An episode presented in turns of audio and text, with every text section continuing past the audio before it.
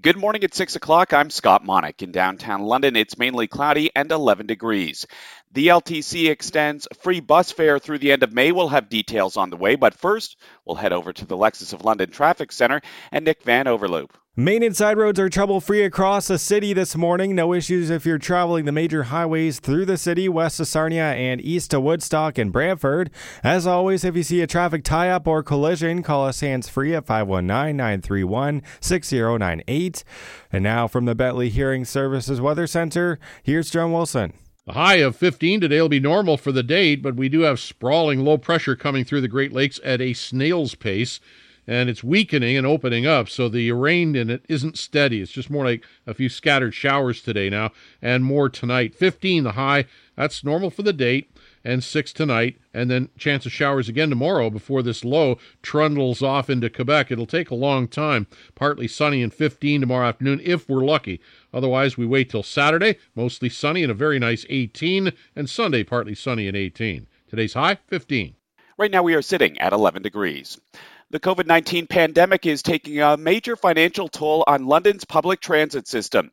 In a unanimous vote yesterday, the London Transit Commission extended its plan to have riders board and exit at the rear of the bus, meaning fares can't be collected.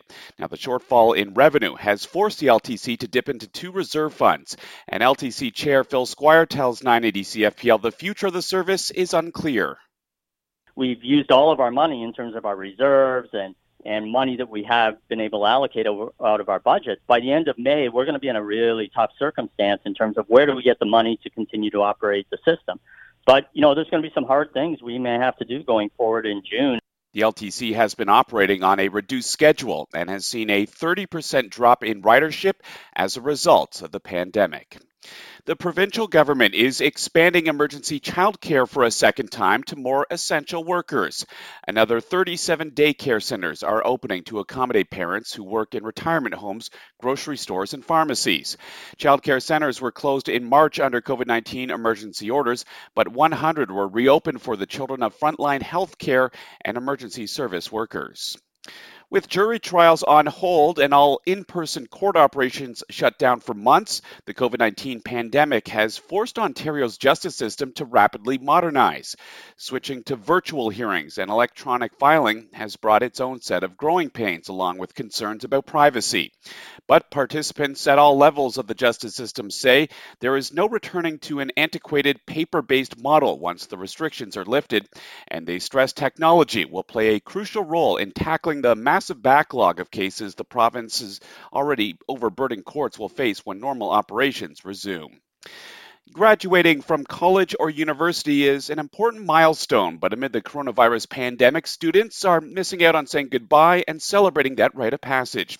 980 CFPL Sawyer Bogdan spoke with graduating students at Fanshawe College and joins us with more. Fanshawe graduate Jordan Broomhead recently finished a four year bachelor's degree in early childhood leadership. She says it was a bit easier for her to finish school at home, but it wasn't easy not saying goodbye to friends. There was no hugs or um, people saying congratulations. There was no like gowns or caps or anything. The people, like classmates, teachers, family members, we were all spending a significant milestone in our life together. And it's like this final degree and this huge milestone. And now these people can't see us like actually succeed. Like others, she's hoping they'll get to celebrate together when this is all over. Sawyer Bogdan, 980 CFPL. A Canadian military helicopter has gone missing off the coast of Greece while taking part in a NATO exercise. The Prime Minister confirmed the disappearance following reports from Greek media that a Canadian military chopper had gone down. Updated reports from the region said one body had been found, but the five others believed to be on board were still missing. And conservative leadership hopeful Derek Sloan is refusing to apologize for his comments questioning the loyalty of Canada's chief public health officer, saying instead his remarks about Dr. Theresa Tam have been deliberately mischaracterized by the Liberals. In an email to supporters last week, the Ontario MP criticized Tam's handling of the COVID 19 pandemic, asking whether she was working for China. asking whether she was working for China or Canada. A motion was reportedly put forward during a phone meeting yesterday afternoon. Uh, a motion was reportedly put forward during a phone meeting yesterday afternoon demanding Sloan apologize or retract the comments by 6 o'clock yesterday evening or risk other MPs using a piece of legislation giving them, not party leaders, the power to oust him from caucus. Time now for sports, powered by Hanford's Tire and Service. The Hall of Fame has announced that it has canceled the July 26 induction ceremony because of the coronavirus pandemic. Instead, the class will be included with any additional new choices at next year's induction festivities. Derek Jeter's class also includes Canadian outfielder Larry Walker. Time now for a market minute, and from the eWorkplace Business Center, here is Rob Westgate. Canada's main stock index soared yesterday, reaching an almost eight week high as the energy sector surged, despite producers posting big losses while cutting oil production. Toronto's S&P TSX gained 429 points to close at 15,228. In New York, the Dow Jones Industrial Average was up 532 points, closing at 24,633, while the Nasdaq rose as well, up 306 points, closing at 8,914. Asian markets are in the positive this morning, with Japan's Nikkei finishing up 422 points at 20,193. The Hang Seng in Hong Kong is actually closed for a holiday, and the loonie is trading overseas at 72.04 cents US. Coming up next, it's the morning show with Devin Peacock on Global News Radio 980 CFPL.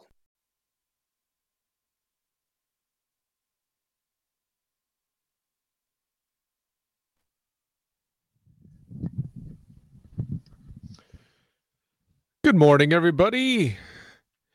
Hope your day is going along nicely on this early morning. Almost through the work week, but a little bit more uh, time to go. Assuming the work week even means anything to you anymore. It does to me, although every day is still kind of the same.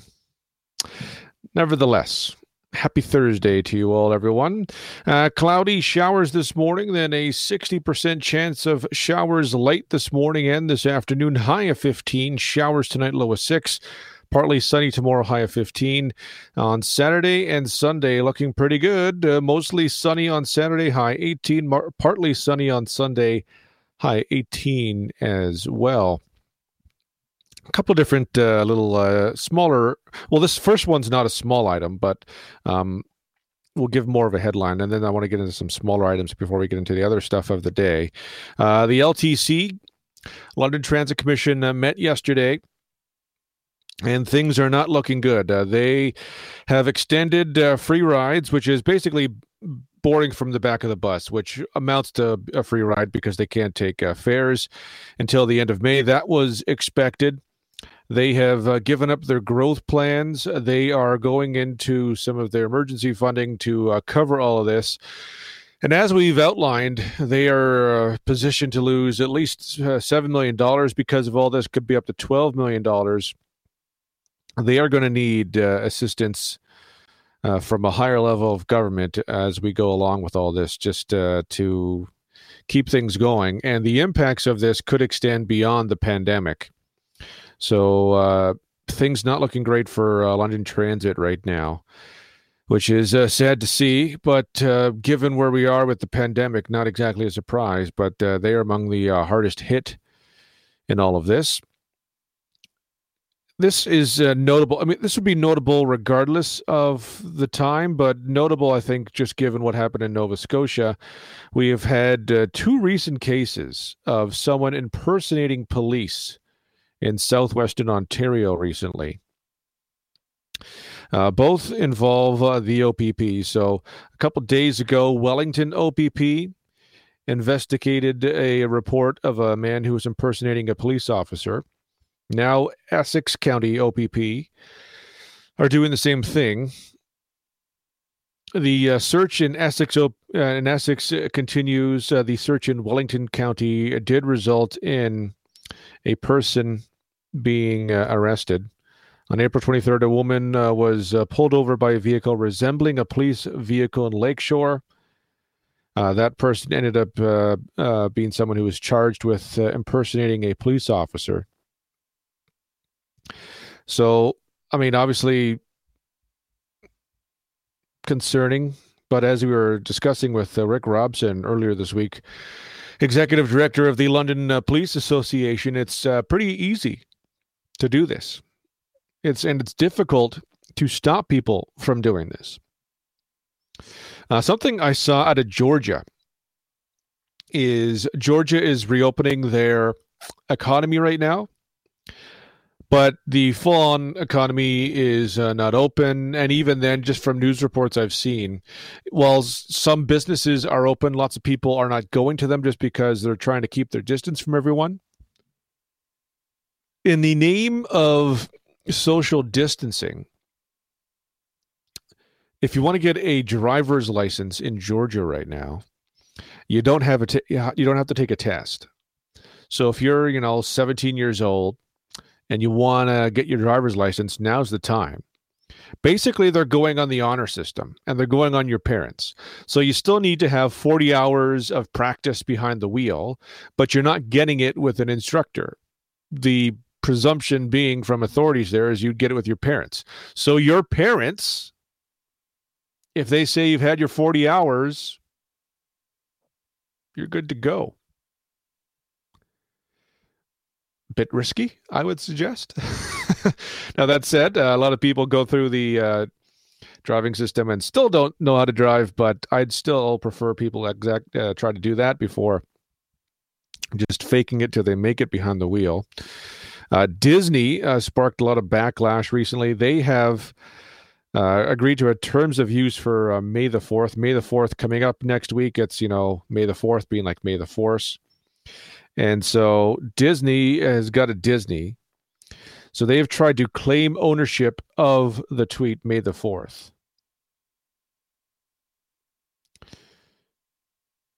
They have given the insu- they have insinuated that people who use the May the 4th hashtag have legally consented to letting them use and or share their content. Sharing their updated terms of use, Disney Plus wrote, by sharing your message with us using May the 4th, you agree to you you agree to our use of the message and your account name in all media and our terms of your terms of use here. So of course they do. And just uh, because uh, why not? This is 2020 and crazy things happen. There's a guy from Colorado who won two $1 million jackpots by playing the same number. So use the same lottery, lottery numbers twice and won $2 million. I don't know how you decide to go back and use the same numbers after you just won. Like you're either crazy or you're brilliant or you're both. But this guy did it and he's $2 million richer. So, congratulations to him. Maybe I should, uh, well, I got to win first before I can win a second time. And I got to play first before I can even win first. But a guy by the name of Joe B in Colorado, $2 million richer. Kudos to him. Yeah, jerk. We'll take a break. When we come back, we'll have more of the morning show with Devin Peacock and Global News Radio 980 CFPL. Good morning.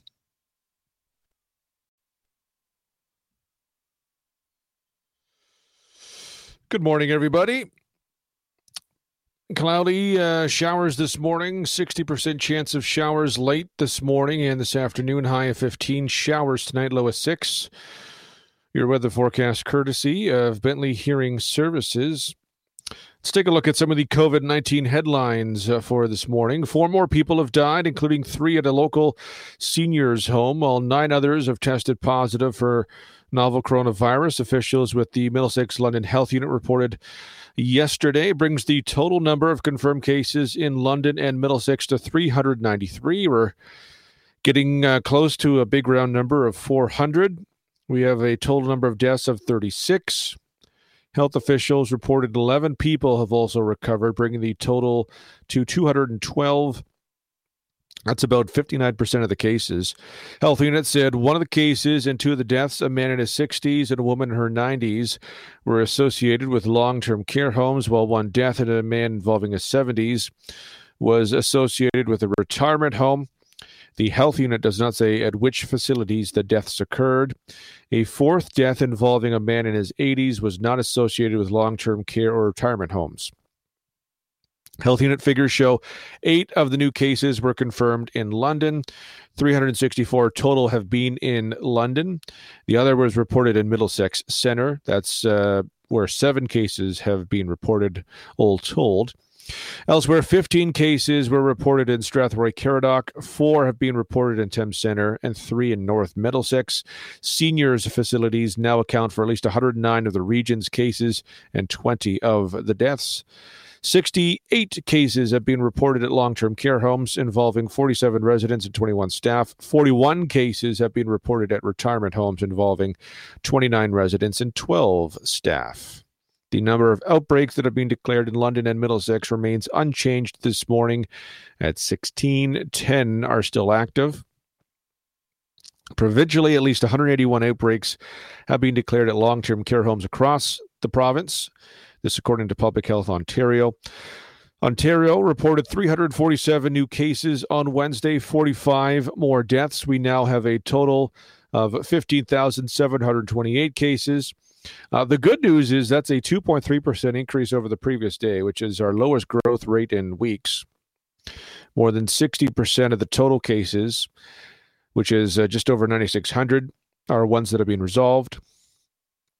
We're almost at a um, a, uh, a marker we do not want to reach, which is the total number of deaths. We're at 996 deaths. So provincially, we will cross uh, that 1,000 uh, threshold today.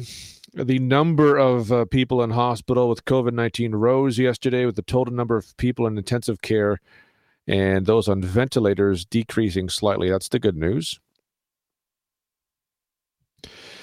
Uh, one of the uh, sad pieces of news from the province yesterday was a personal support worker in the uh, Peel region has died of COVID 19, making the second publicly known support worker who has died in Ontario since the pandemic began. The worker was identified by a Services Employees International Union healthcare spokesperson as 51 year old Arlene Reed. She provided home care to the uh, VON and their clients. The union that represents uh, them is calling on the uh, province uh, for more aid for personal support workers. From the onset of the coronavirus outbreak, the union says health and safety measures, personal protective equipment, and uh, protocols have been inefficient for PSWs in long term care and hospital settings. Canadians are going to get an update today on two of the costliest emergency aid programs the federal government has initiated to help them weather the COVID 19 crisis. The parliamentary budget officer is scheduled to post a uh, costing note on the 75% wage subsidy, a program that the government expects to cost $73 billion. It has been called the largest economic policy in uh, the country since World War II. Yves Giroux is also expected to post a costing note on the Canada Emergency Response Benefit. It is providing $2,000 a month for four months to Canadians forced out of work due to the pandemic. The government has estimated the cost of that program to be at $35 billion but has expanded the eligibility criteria several times to add those initially left out including workers earning up to $1,000 per month. So, in total, the federal government has poured at least $145 billion into emergency aid. And, for, and uh, Prime Minister Justin Trudeau has promised more to come, including for seniors. The uh, $9 billion aid package for uh, post secondary students was approved yesterday.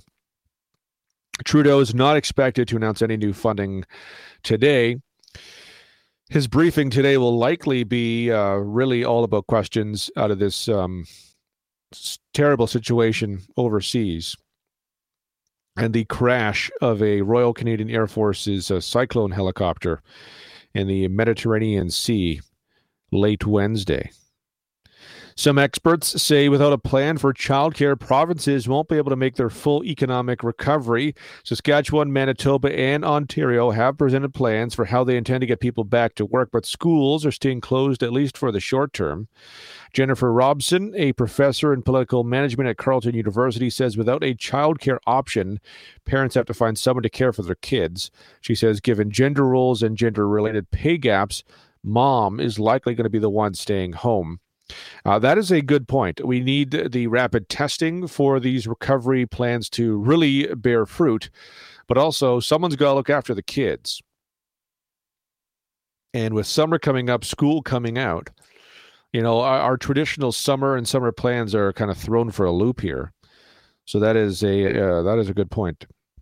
Alberta's Cargill beef processing plant is set to reopen on Monday, just two weeks after a COVID 19 outbreak caused a, a, temporary shutdown, left one employee dead and hundreds others ill.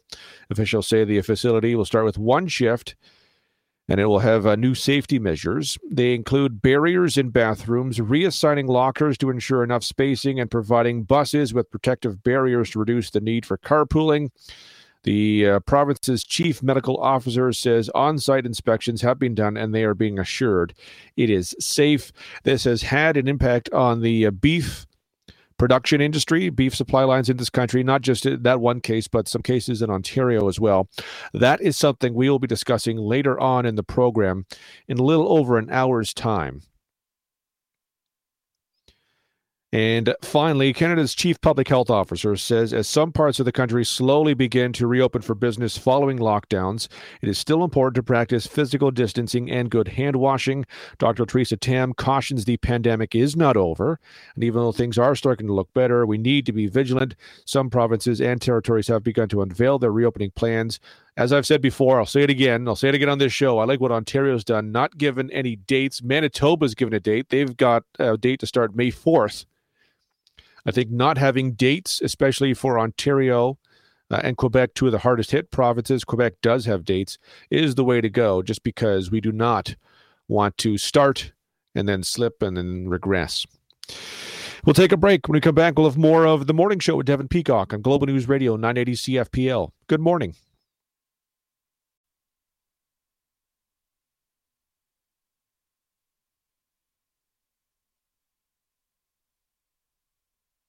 Good morning at 6:30. I'm Scott Monick in downtown London. It's mostly cloudy. We are sitting at 11 degrees.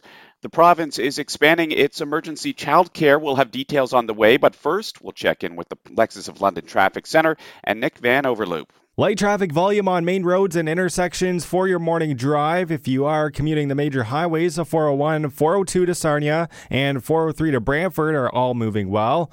As always, if you see a trouble spot, call us hands free in the newsroom at 519 931 6098. And now from the Bentley Hearing Services Weather Center, here's John Wilson. 15 degrees this afternoon as mild air in front of low pressure, which is slowly crossing southern Ontario today will produce scattered showers, but it's weakened to the point where it's not too steady anymore.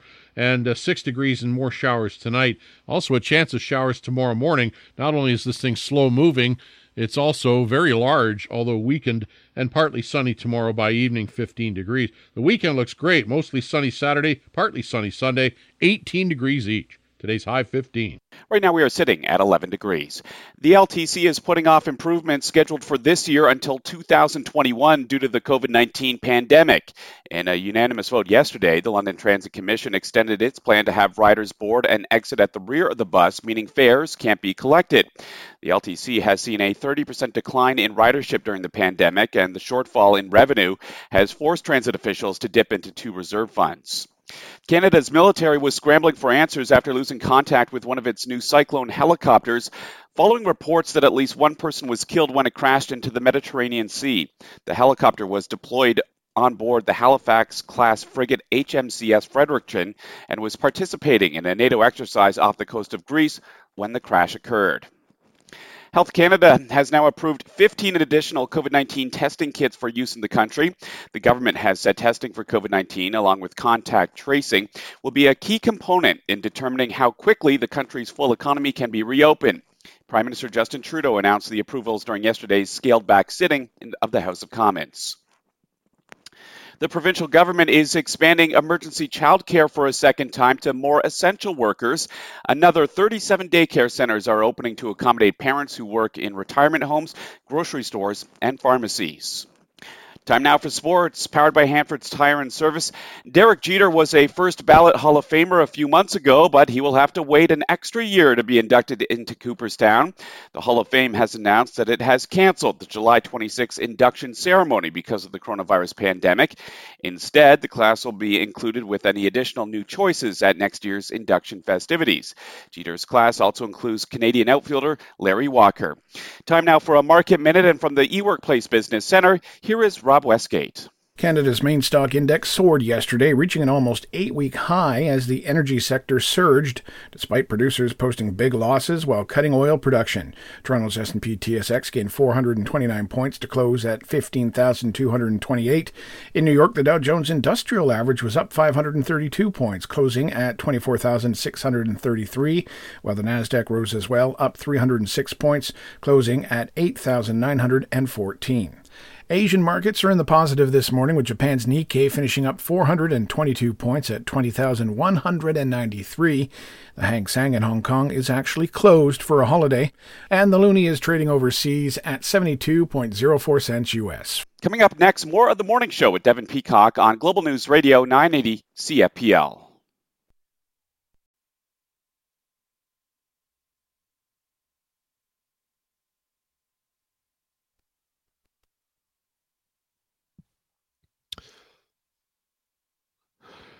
Welcome back to the program, everyone. Good to have you along with us. As you've uh, heard uh, this morning, at uh, news broke yesterday, a uh, Canadian NATO helicopter has been involved in an incident off the coast of Greece, and a search and rescue mission is currently underway.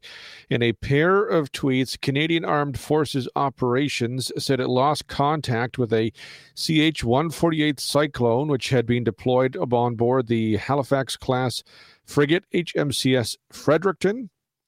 It was participating in Allied exercises off the coast of Greece as part of Operation Reassurance. The military said it could not provide further information at this time because the situation was evolving, but the armed forces later confirmed in another pair of tweets that they have contacted all primary family members of those who were on board the helicopter and that search efforts continue with our allies. In a tweet, Prime Minister Justin Trudeau said the helicopter had gone missing and that he's been uh, in contact with Defense Minister Harjit Sajjan regarding the situation. Updates will be provided as uh, soon as possible, he said.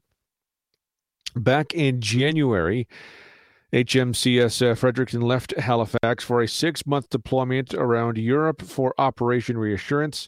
It aims to reinforce NATO's collective defense and show solidarity with allied countries in Central and Eastern uh, Europe. Uh, so, really, that's the mission that's uh, aimed at um, pushing back against Russian aggression in Central and Eastern Europe. Several Canadian warships were involved in the mission. Uh, most were called back due to COVID 19. Uh, HMCS Fredericton stayed.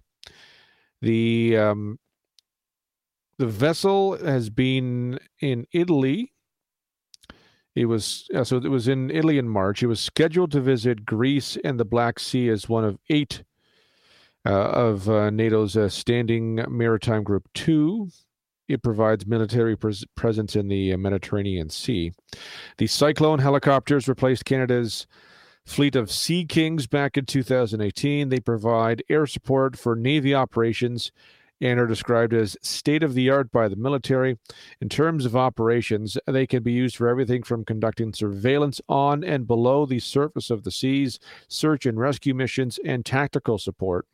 We were supposed to get 28 of them, but so far we've only received 18.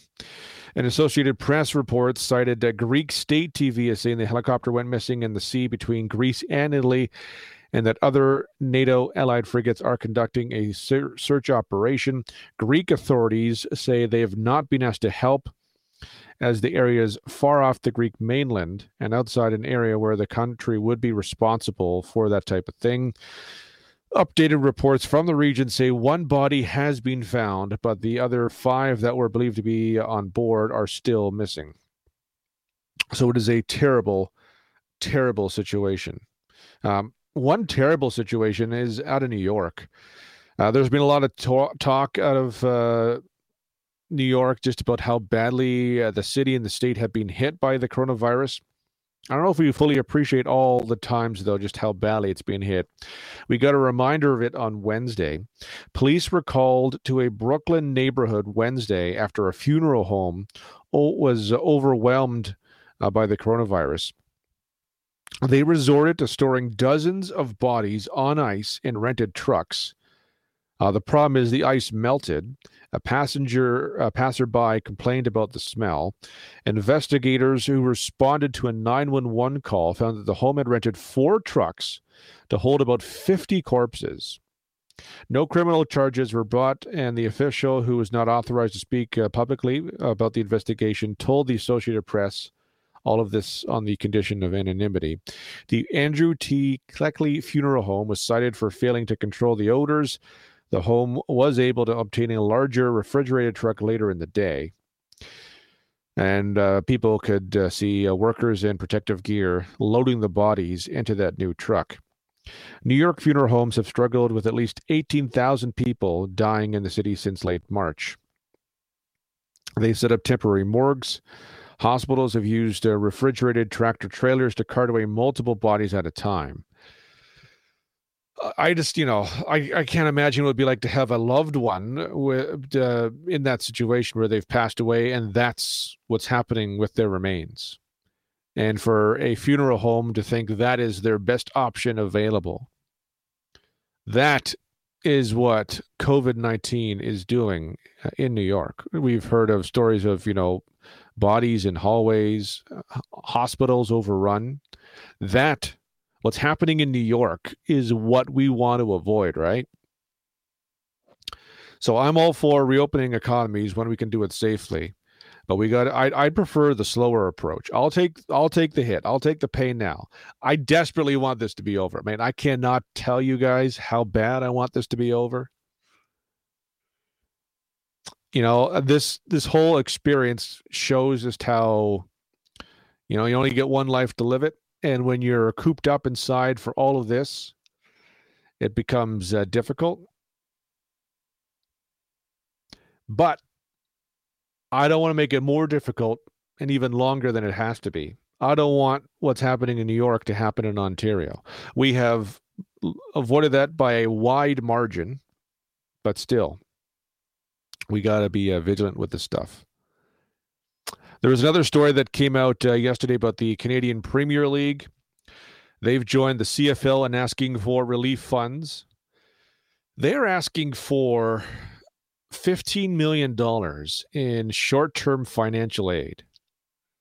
I don't know how they can that figure.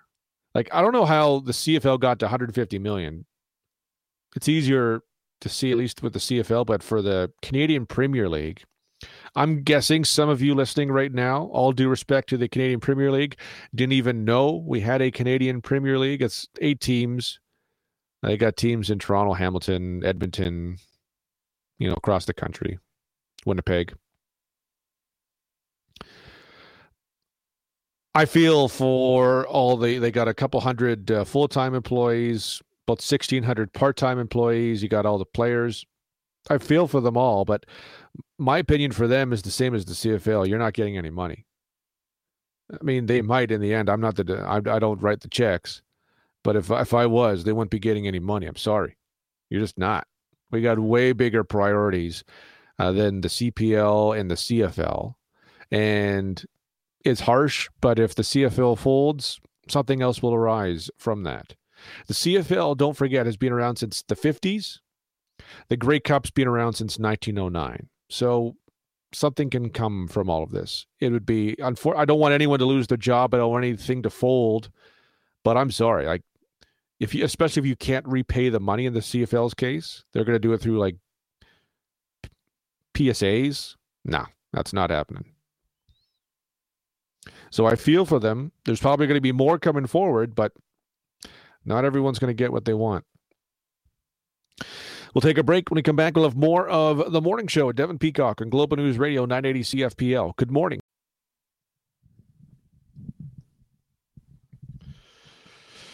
Good morning, everybody. Welcome back to the program.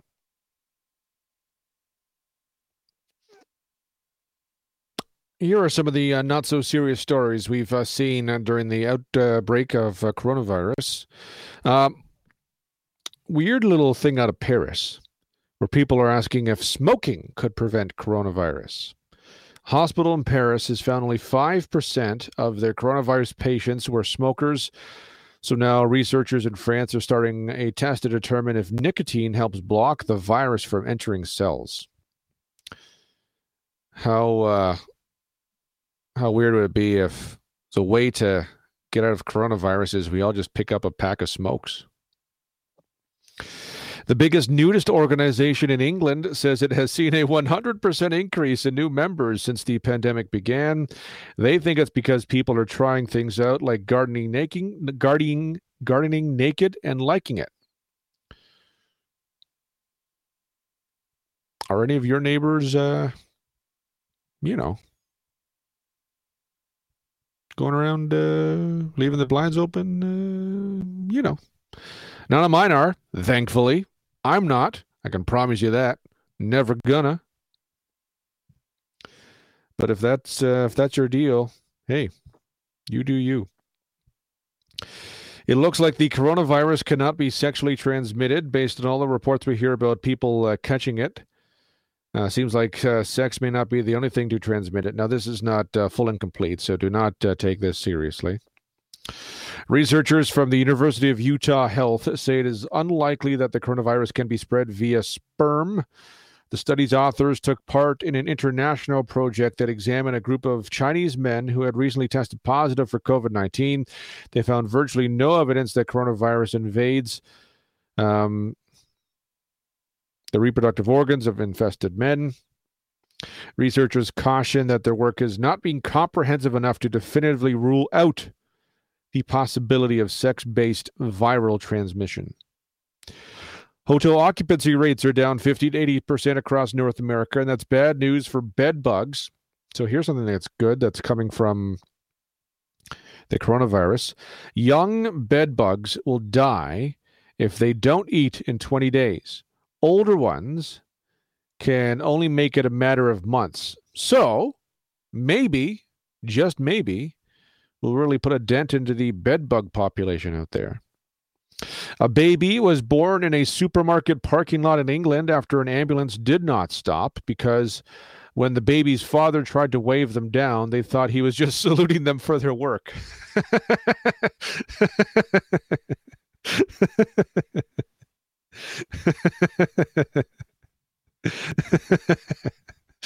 uh, well, you know, you, might be doing both, I guess. oh, how nice. That man's saluting us while we go to do our job. A restaurant in Italy is testing out plexiglass table partitions to keep people from spreading the coronavirus while they eat. Would you want to do that? Maybe.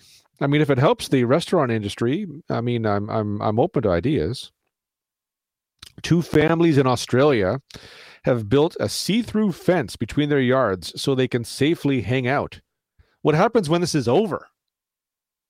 Do you take the fence down? You just spend all this money on a see-through fence. Unless it's just like a chain link fence, in which case, okay. But from what I read in the story, they're not talking about chain link fence. Here's something that may never happen again. Last week, there were more flights out of Billings Logan International Airport in Billings, Montana, than out of JFK in New York. Billings had 77 flights, JFK had 70. And uh, Miller High Life is running a contest where they will give $10,000 and a wedding at your doorstep to a few couples who've had to cancel their weddings because of the pandemic. Uh, music biopics are all the rage right now. And um, looks like one on Whitney Houston is in the works. Now, who knows when this is going to happen because of the pandemic? It's probably been slowed down a little bit, but they have a name for it. It's called I Want to Dance with Somebody. It is being done in full cooperation with her family. So it's probably not going to be anything uh, too salacious. But they will get to use all her music, which is a bonus, and I'm sure people are going to eat that up. How are you drinking your coffee during the pandemic? You might be drinking it wrong, and all the people who like the French press are going to hate me for this one. A new 20 year long study out of Sweden has found that coffee is good for your health and can even help you live longer, but only if you brew it with a filter. If you use a French press or drink unfiltered coffee, it leaves in chemicals they say can raise some of your uh, your levels, so triglycerides and bad cholesterol levels. But it turns out you've got to brew it the right way to make this all happen. So they found filtered coffee was linked to 15% lower risk of death and between a 12% and 20% lower risk of death from heart disease. So, all you French pressers out there, and I'm going to have uh, the French press lobby coming after me, no doubt. 20 year long study out of Sweden. If you filter your coffee, going to be healthier. Don't get mad at me. I'm just the messenger. One in eight people who are currently locked down with their partner say it's causing them to have some doubts about their relationship. Uh oh. A new survey found one in eight people are currently locked down and have doubts. That jumps to one in five people when you look at people 25 to 34. Survey also found 27% of people are currently finding their significant other annoying. I'm guessing they found them annoying before the pandemic myself. And this is just uh, bringing it to the fore. You know, uh, they always say we had the um, Calgary Stampede. It was canceled in Calgary, obviously. For this year, Calgary Stampede always less, uh, always led to a bunch of uh, divorces because people would get drunk, they would cheat, they would uh, do whatever you do at the Calgary Stampede that would lead to you getting divorced. So I think we're just we're just destined to uh, break up and get divorced regardless of what we do. But um, apparently, a lot of people reevaluating their ra- relationships. Hope you leave that conversation for the end of the pandemic, not midway through. But that's just me. So again, I'm sorry to all you French pressers out there, but you're doing it wrong. Don't be mad at me. Be mad at Sweden. We'll stop for news. When we come back, we'll have more of the morning show with Devin Peacock and Global News Radio, 980 CFPL. Good morning.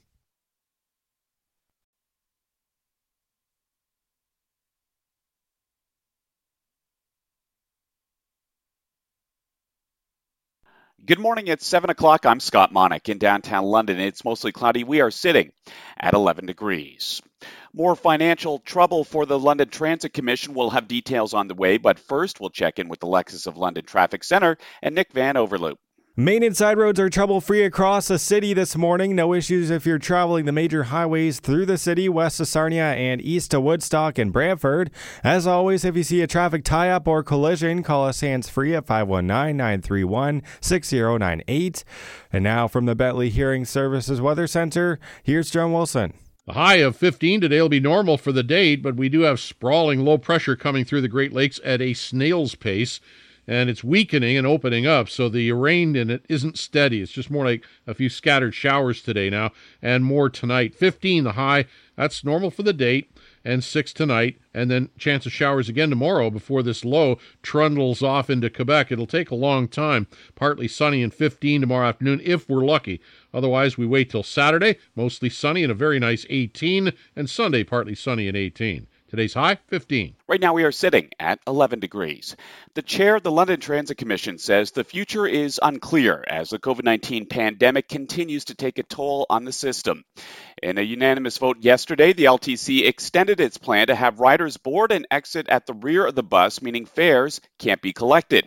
Chair Phil Squire tells 980 CFPL the LTC has been forced to dip into two reserve funds to offset the loss in revenue. There isn't a, a money tree for London Transit where we can just go and find money. We have a budget and we're already using reserves and we're using 2020 budget, uh, you know, for, for what was to be expanded routes and industrial service just to get through this pandemic. So I think it's really important people understand that. That there's no such thing as free transit. The LTC has been operating on a reduced schedule during the pandemic. A union that represents approximately 60,000 healthcare workers in Ontario says a second personal support worker has died of COVID 19. The Service Employees International Union said yesterday that a female home care worker in Peel Region died from the virus. Union President Sharleen Stewart said the worker was employed by several agencies and facilities in the region. The provincial government is expanding emergency childcare for a second time to more essential workers. Another 37 daycare centers are opening to accommodate parents who work in retirement homes, grocery stores, and pharmacies. Canada's parliamentary budget officer will be dropping an update later today on the financial cost of two federal emergency aid programs. The PBO will post a costing note on the estimated $73 billion wage subsidy package, which has been described as the largest economic policy in Canada since the Second World War. Due to the coronavirus pandemic, post secondary school students missed out on saying goodbye to their fellow classmates and now they're missing out on graduations. 980 CFPL Sawyer Bogdan has more.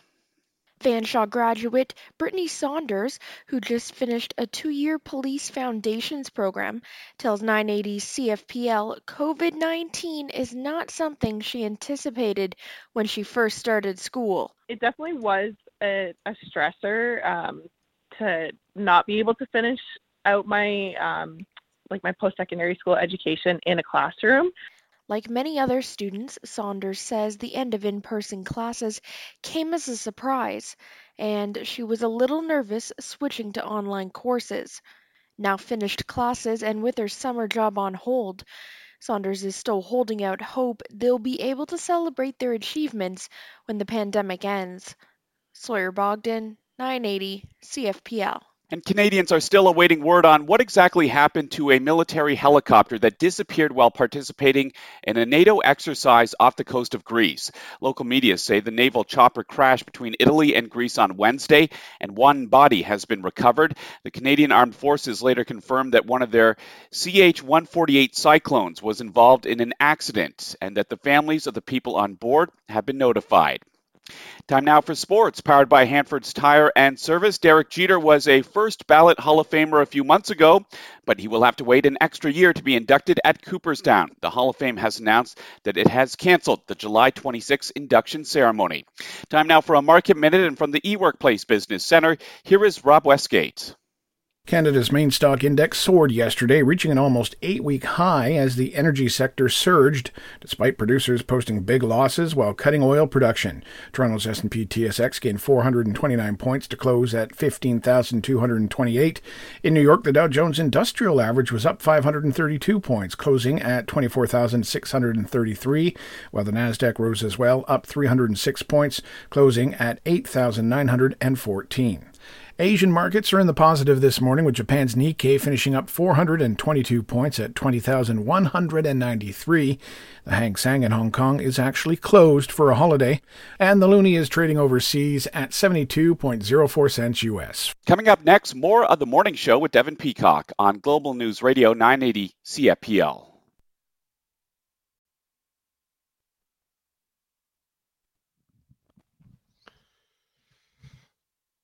Good morning, everybody. Cloudy with showers uh, this morning, then a 60% chance of showers late this morning and this afternoon, high of 15. Showers tonight, low of 6. We are into the second hour of the program. The COVID 19 pandemic may be dangerous for more than just our health and the economy, with pandemic restrictions resulting in many children spending time online at home. Public Safety Minister Bill Blair said on Wednesday there could be a greater risk of online exploitation. He says the National Child Exploitation Crime Center is aware of the risk and is monitoring the situation. It's not the first time we've heard that warning. A few days ago, the Canadian Center for Child Protection said they've seen a 40% increase in tips to their website, cybertip.ca. Uh, police say predators are using sophisticated techniques to connect with young people wherever they can find them online. And in some cases, uh, they impersonate a youth around the victim's age. As if all that isn't enough, uh, experts also say cyberbullying is on the rise. So if you're a parent, you're looking for some advice, let's get it. Jennifer Flanagan is a is the president and CEO of Actua, uh, Canada's largest STEM youth outreach organization. She is an expert on cyber safety and joins us now. I appreciate your time today. Thank you very much. My pleasure. Nice to be here. Uh, kids are online more these days for obvious reasons. Uh, there are some benefits to that with online learning, but uh, clearly we're seeing uh, plenty of concerns as well.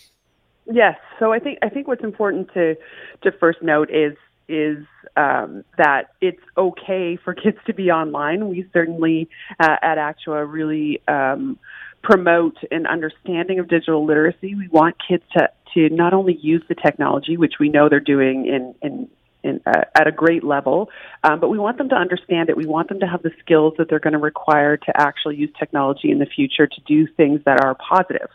So, uh, with them being at home, we know they're spending more more time online, and uh, it becomes in, incredibly important that um, online safety is a topic in, in every household where there are devices. So our message to parents is, you know, always, you know, having conversations with kids about online safety and especially right now where we're seeing the numbers that you mentioned in the intro, which are extremely concerning to us um, and which can be prevented. And I think the, the, the key message to parents is there is something you can do about it, even if you are not technically literate.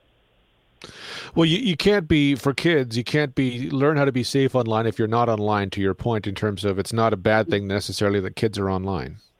That's right, exactly. So we, you know, we know that they're they're going to be online. They're doing a lot of things online that we did you know, we when we were younger, we we, we did in re, in real life. Um, so they're talking to their friends online, they're reading online, they're they're doing research online, um, all things that are important, and especially right now because they are socially isolated, we, we want them to have those social connections using uh, using technology because they're really important for their mental health for all of us, right? Adults and, and, and kids alike. So um, there's, you know, we always say not all screen time is created equal. There are lots of positive ways to engage uh, kids online. But if you are, if you have kids in your house that are online, you need to also make sure that you're talking to them about the basics of online safety. So things like security, passwords that they're using. Never, and I think this gets at one of the biggest uh, areas of issue is never talking to people online that you don't know in real life. So you mentioned one of the examples, and this is what we're hearing a lot is kids who are, for example, on a video game. So it's not just them going into um, you know into more adult social media apps. There's there's also social media functionality in things like uh, the video games that they're playing, where they can get into a conversation with someone who's impersonating um, another eight year old or a nine year old. Um, so it's really important to have a set of basic rules in your household that are age appropriate.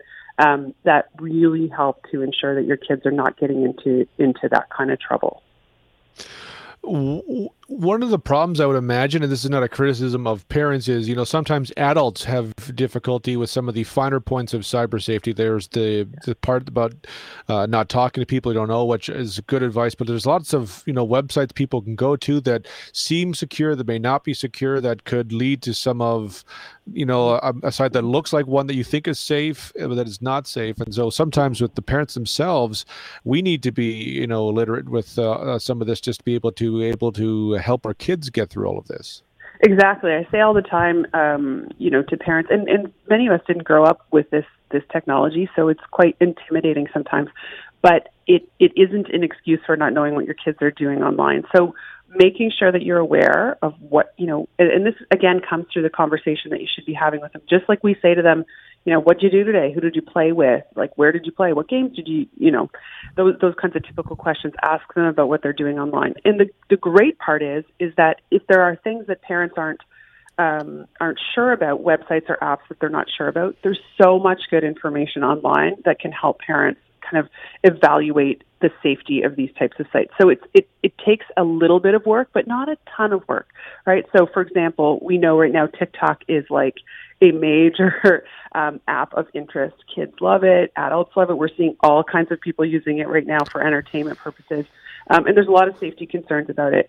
And a lot of parents will say, well, I, just, I don't understand it. I don't know. There are some excellent, you just go to YouTube and search, um, there's some excellent two or three minute videos that explain the security issues or, or safety uh, concerns of an app like TikTok and how to help youth 13 plus to use it uh, appropriately. So there's a lot of tools out there that parents can use, but it takes uh, a little bit of vigilance. It's a good point. Uh, Jennifer, I certainly appreciate your time today. Thank you very much. My pleasure. That is uh, Jennifer Flanagan, President and CEO of Actua, Canada's largest STEM youth outreach organization and safe, uh, cyber safety expert. We need to pause. We come back. We'll have more of The Morning Show with Devin Peacock on Global News Radio 980 CFPL. Good morning.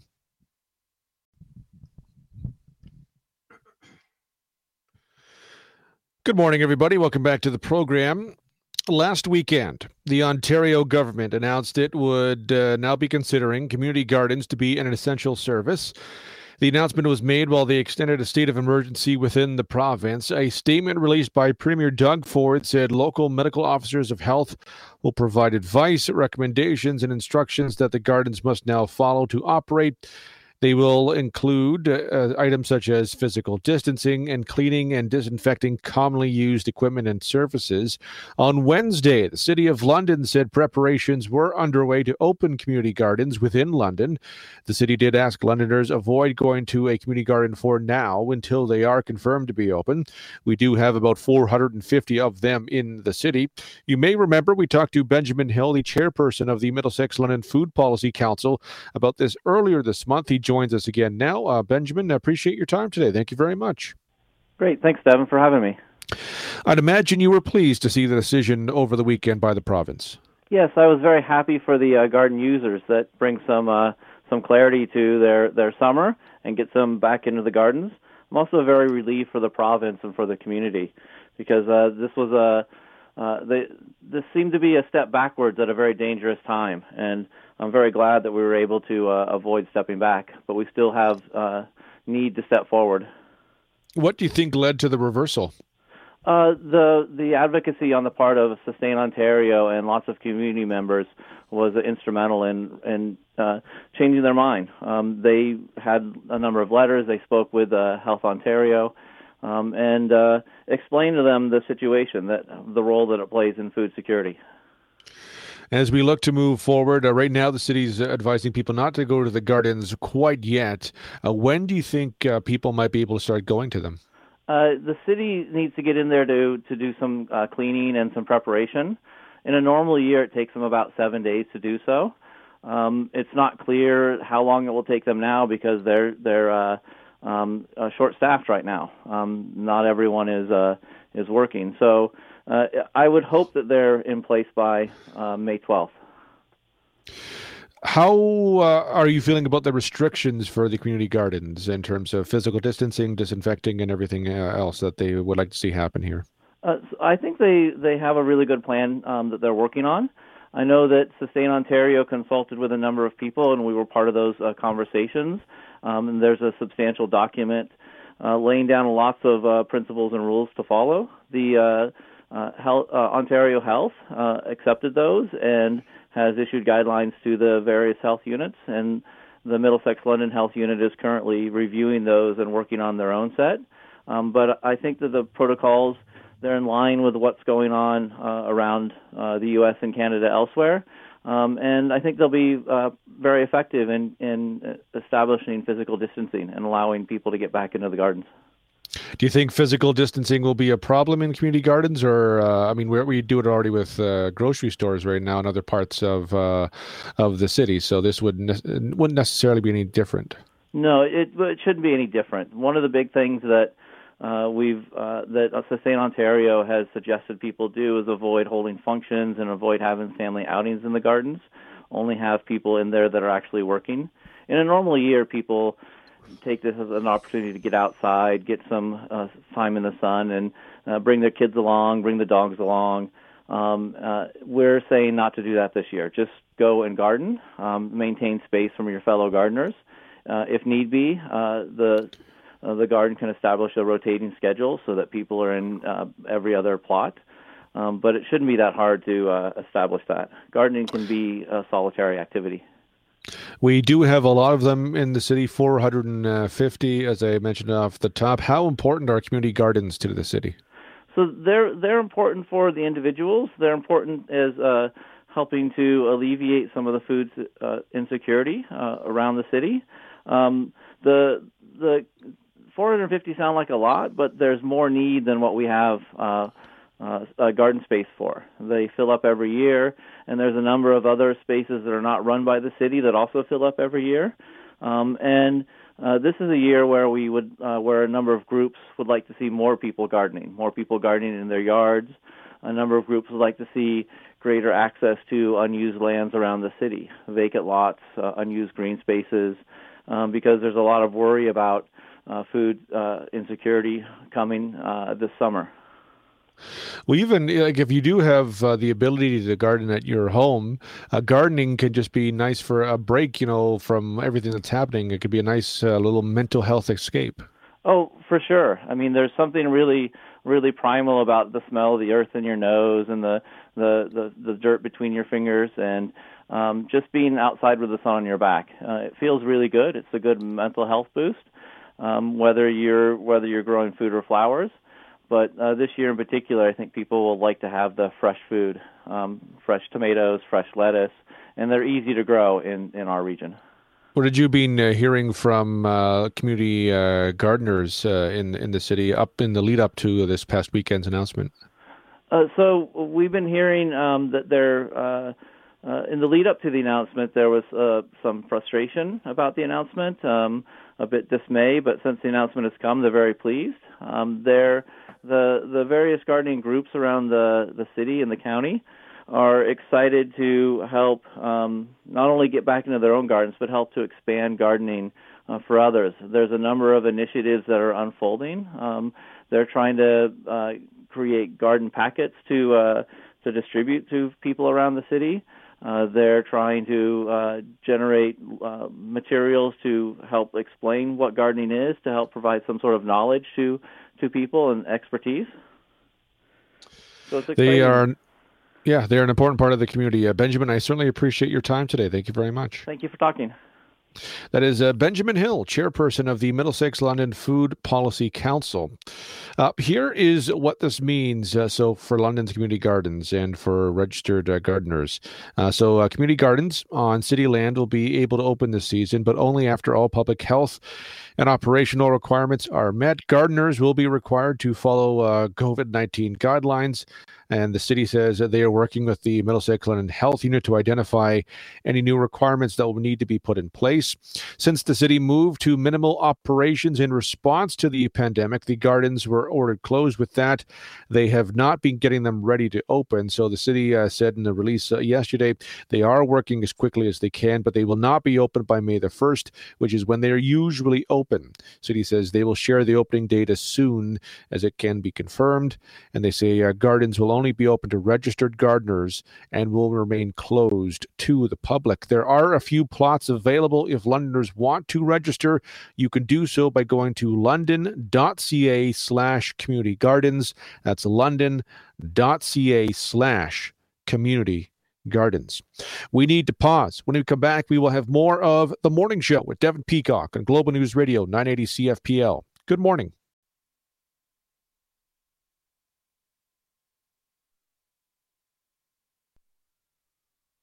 Good morning at 7:30. I'm Scott Monick in downtown London. It's mostly cloudy. We are sitting at 11 degrees.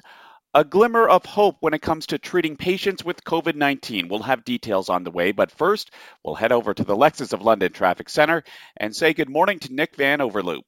Light traffic volume on main roads and intersections for your morning drive. If you are commuting the major highways, the 401, 402 to Sarnia, and 403 to Brantford are all moving well.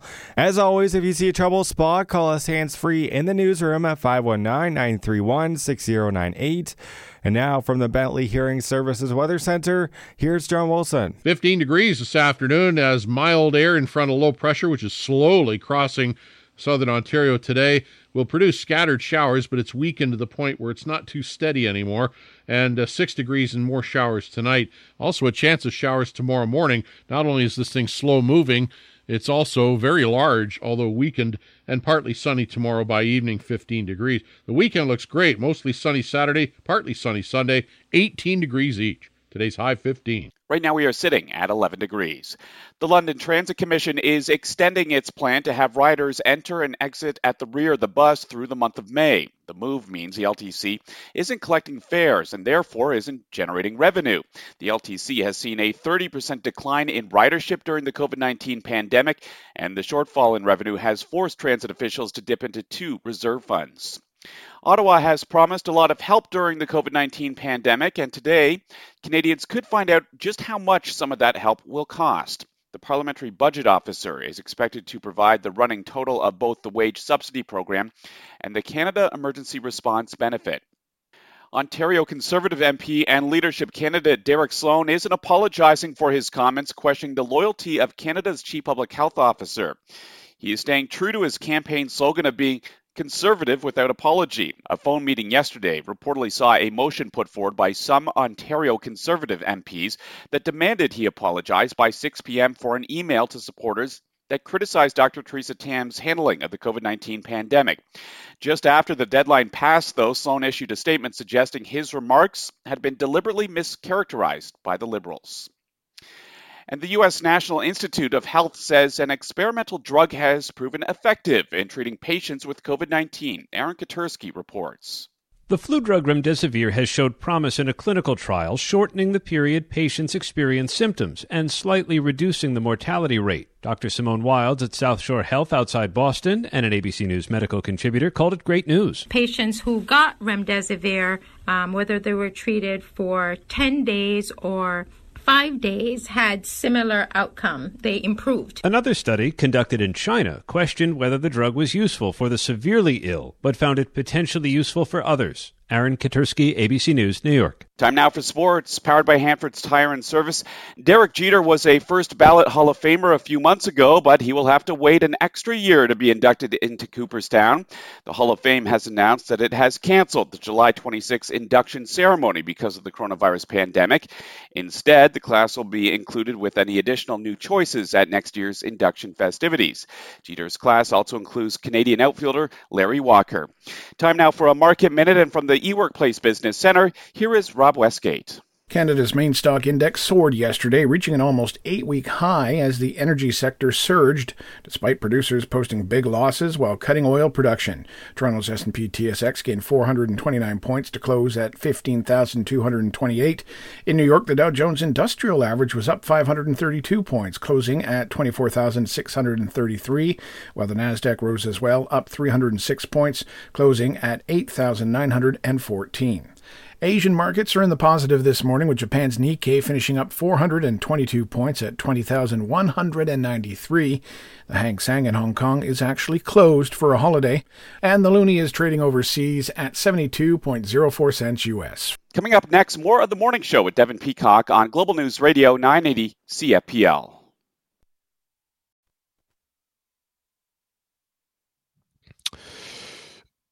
Good morning, everybody.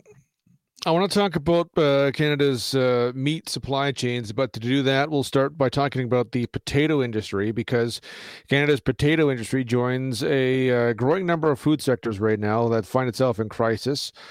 A crisis sparked by the near elimination of demand for French fries. Global News has learned that the Canadian Potato Council, which represents a thousand potato growers across the country, sent a letter uh, recently to the Agriculture and Agri Food Minister Marie-Claude Bibeau, urging uh, required interventions that the council say are vital to protect the potato industry and food security in Canada. And while the food supply chain right now has to deal with too many potatoes, it may soon struggle with not enough beef, pork, and possibly seafood.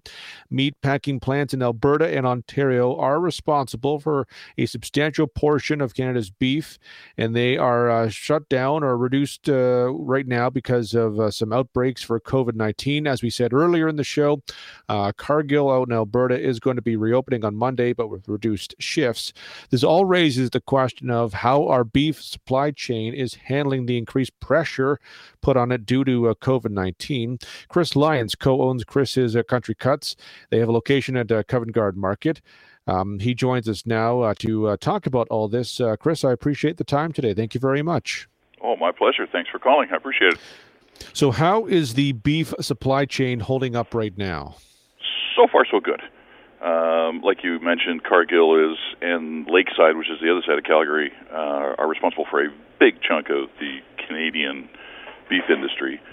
Um, Lakeside is still open, although apparently they have some cases, not many, but some, and they're taking measures to distance the on the line and all that sort of thing that they need to do. Uh, Cargill chose to close because they had a huge spike. Um, they're set to reopen, as you said. So far, so good. Um, a lot of their stuff is exported. It's not necessarily sold in Canada, so the numbers are somewhat skewed a little bit for the average guy to try and understand. Um, our supplier here, which is Norwich Packers out in Norwich, south of Woodstock, uh, as soon as the news broke, they were getting calls from all over the place. Uh, they've been very good. We've been with them for over 20 years. So they just told us point blank that they would look after all the little guys that are there every year for them, and everybody else will have to wait. If there's product left, there's product left. But so far, there's been no shortages the I guess one of the, this is you know good quotations. One of the good parts about you know, restaurants being closed right now is they're not ordering maybe as much food, much meat as possible. That alleviates some possible pressures on the supply chain. Obviously, you don't want anyone to be closed right now, but given that, does that maybe allow for some wiggle room with uh, the supply chain? Do you think? Uh, a little bit, but most of the restaurants buy from the big guys who are already buying it anyways. Um, so they buy from the big food service companies, not uh, not the packing houses themselves. Okay. So there is a little bit of wiggle room or uh, stuff there. However, not a ton. Um, like you said, we really don't want anybody closed, but the fact of life at the moment is that they are. So perhaps it gives them a little bit of space. Not a ton though, but so far there's been no shortages. Like my guy is, uh, he's always found everything we needed. They haven't shorted me any product. Uh, the other butchers that I've talked to in the city, they're in the same position. So it might be a little bit different in Toronto where they deal with these big guys. Uh, what will happen is because they're responsible for such a large portion of our meat industry, it's the chain stores that will have the issue because they buy it from everybody. They buy direct from the packing houses. They make their own deals, and they may be affected by this more than the smaller guys like myself. You mentioned uh, some of the other butchers in the city. What are you hearing from uh, some of uh, your your colleagues in the city and how things are going with all this? We're almost two months into it now. Well, most of us have had to change our business model, obviously. Uh, for you know, us in particular, we've gone to an online ordering system and we run deliveries, and we're closed a couple days a week. Even though the market itself is open, we are not physically open. Uh, so we just do online orders and deliveries. The gentleman next to me, Mark's Fine Meats, here in the market, they do the same thing, although they are open for walk-in sales as well. Uh, I've talked to a couple of the other guys, and basically they're all doing the same thing. We're all just trying to find a way to, you know, make ends meet so that we have a business when this is all over. Is it uh, harder doing it all online? You know, you know, one of the benefits to a butcher is you can you can you know have that face to face relationship. You can talk. I mean, you can take orders online or you can call and, and and talk it through normally, but it's nice to have that kind of personal relationship and just talk it through. That's what we we thrive on. Um, I quite enjoy. Initially, my wife and I looked at this and going, "Well, we could just rent a small space and just do online orders. We could become an online butcher shop." And then I looked at it and said, "You know, I like talking to people. I like this face to face, the you know the bantering back and forth. You get to know all your regular customers. You can you know have a, a little jocularity in the morning with them on a Saturday morning, all that kind of thing. You know what they like and what they don't like. Uh, so we'll have somebody come in and ask for that roast there, and I'll say, no, you don't like that roast. You want this one, and this is why you want this one, and that's the sort of thing you get, but you don't get with the online part. Do you think online might become a bigger part for butchers in general, and maybe yourself after this, wanting to go back to that more personal approach, or is the online it is there, but it's not really this this the real reason you're a butcher? Yeah, it won't be the. It'll be there. We're going to continue deliveries. Um, it's not going to be the main focus of our business. I would prefer people came in and saw us and and did the whole thing. You know, the whole face to face and and bantering back and forth thing. I really like that. Uh, so we will continue with the deliveries. Um, we will continue with the online. We had a small online presence anyways before, so it wasn't a huge shift for us to go that way now, but it will be. It'll still be there, just not as big as it what it is right now. As we've uh, said, you are doing uh, you know online uh, business right now. If people would like to uh, contact you and and uh, do some business, how can they do that? Uh, the easiest way and the is the uh, through the website, which is chriscountrycuts.com. Um, because all the orders are there's an order form there. There's a link on the front page to take you to the order form. It goes to my phone so I can see it right away and get back with any questions and all that sort of thing. And it keeps all the orders right together for me. So that's the easiest way. They can try calling the shop if they like, but it's a little hit and miss. Um, you know, you had to call me three days ago to get this interview set up, so you know, it's I'm not always here. You're busy. We're all busy. Uh, I hope. Well, hope you stay busy. I mean, that's uh, that's we all need to stay busy and stay in business and in this. Hopefully, and, uh, hopefully so. I mean, you, you mentioned the seafood, and it's it's a bit of a hit and miss as well. Uh, we deal with a guy in St. Thomas, and he's he said there's lots of fresh products so far. We're not running out of anything. Uh, our pork supplier had a, had an issue. They shut down this week, same as Cargill did. They're going to be reopened next week. Uh, we were fortunate we got a delivery at the end of last week, so we're set for this week. So we didn't it didn't affect us at all. So everything so far it hasn't really affected us in terms of supply. I'm glad, uh, Chris. I appreciate it, and uh, stay safe. Thank you, sir. You as well. That is Chris Lyons, co-owner of Chris's uh, Country Cuts, and one of the uh, local businesses uh, finding a way to make it through all this and certainly uh, the local businesses in our community in southwestern Ontario, in Ontario as a whole country, uh, as a as a nationwide uh, situation, uh, all important to the backbone of this country, and we got to support that local business. Uh, we will take a break. When we come back, we'll have more of the morning show with Devin Peacock on Global News Radio, 980 CFPL. Good morning.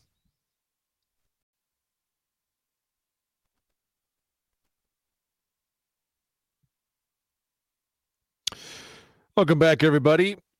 Cloudy showers this morning, 60% ch- chance of showers late this afternoon, uh, late this morning and this afternoon. High of 15. Showers tonight, uh, low of 6. I want to give a, a uh, shout out uh, for our, our, local business uh, shout out today for uh, April 30th, courtesy of Ontario West Insurance Brokers, proudly supported by the London Police Association. Uh, today's uh, local business shout out goes to Game Cycle. They have two locations in London, one at 972 Hamilton Road, the other at 79 Wharncliffe Road South. you can find them online at gamecycle.ca. With everything going digital, Game Cycle is offering a, a throwback to a simpler time. If you um, stop by their two London locations and pick up a DVD or a video game you can actually hold in your hand. Uh, they do have uh, some customer service uh, to uh, get by in this uh, COVID 19 uh, times. So, gamecycle.ca is the website. Their Hamilton location is 972 Hamilton Road Phone number is 519 601 1299.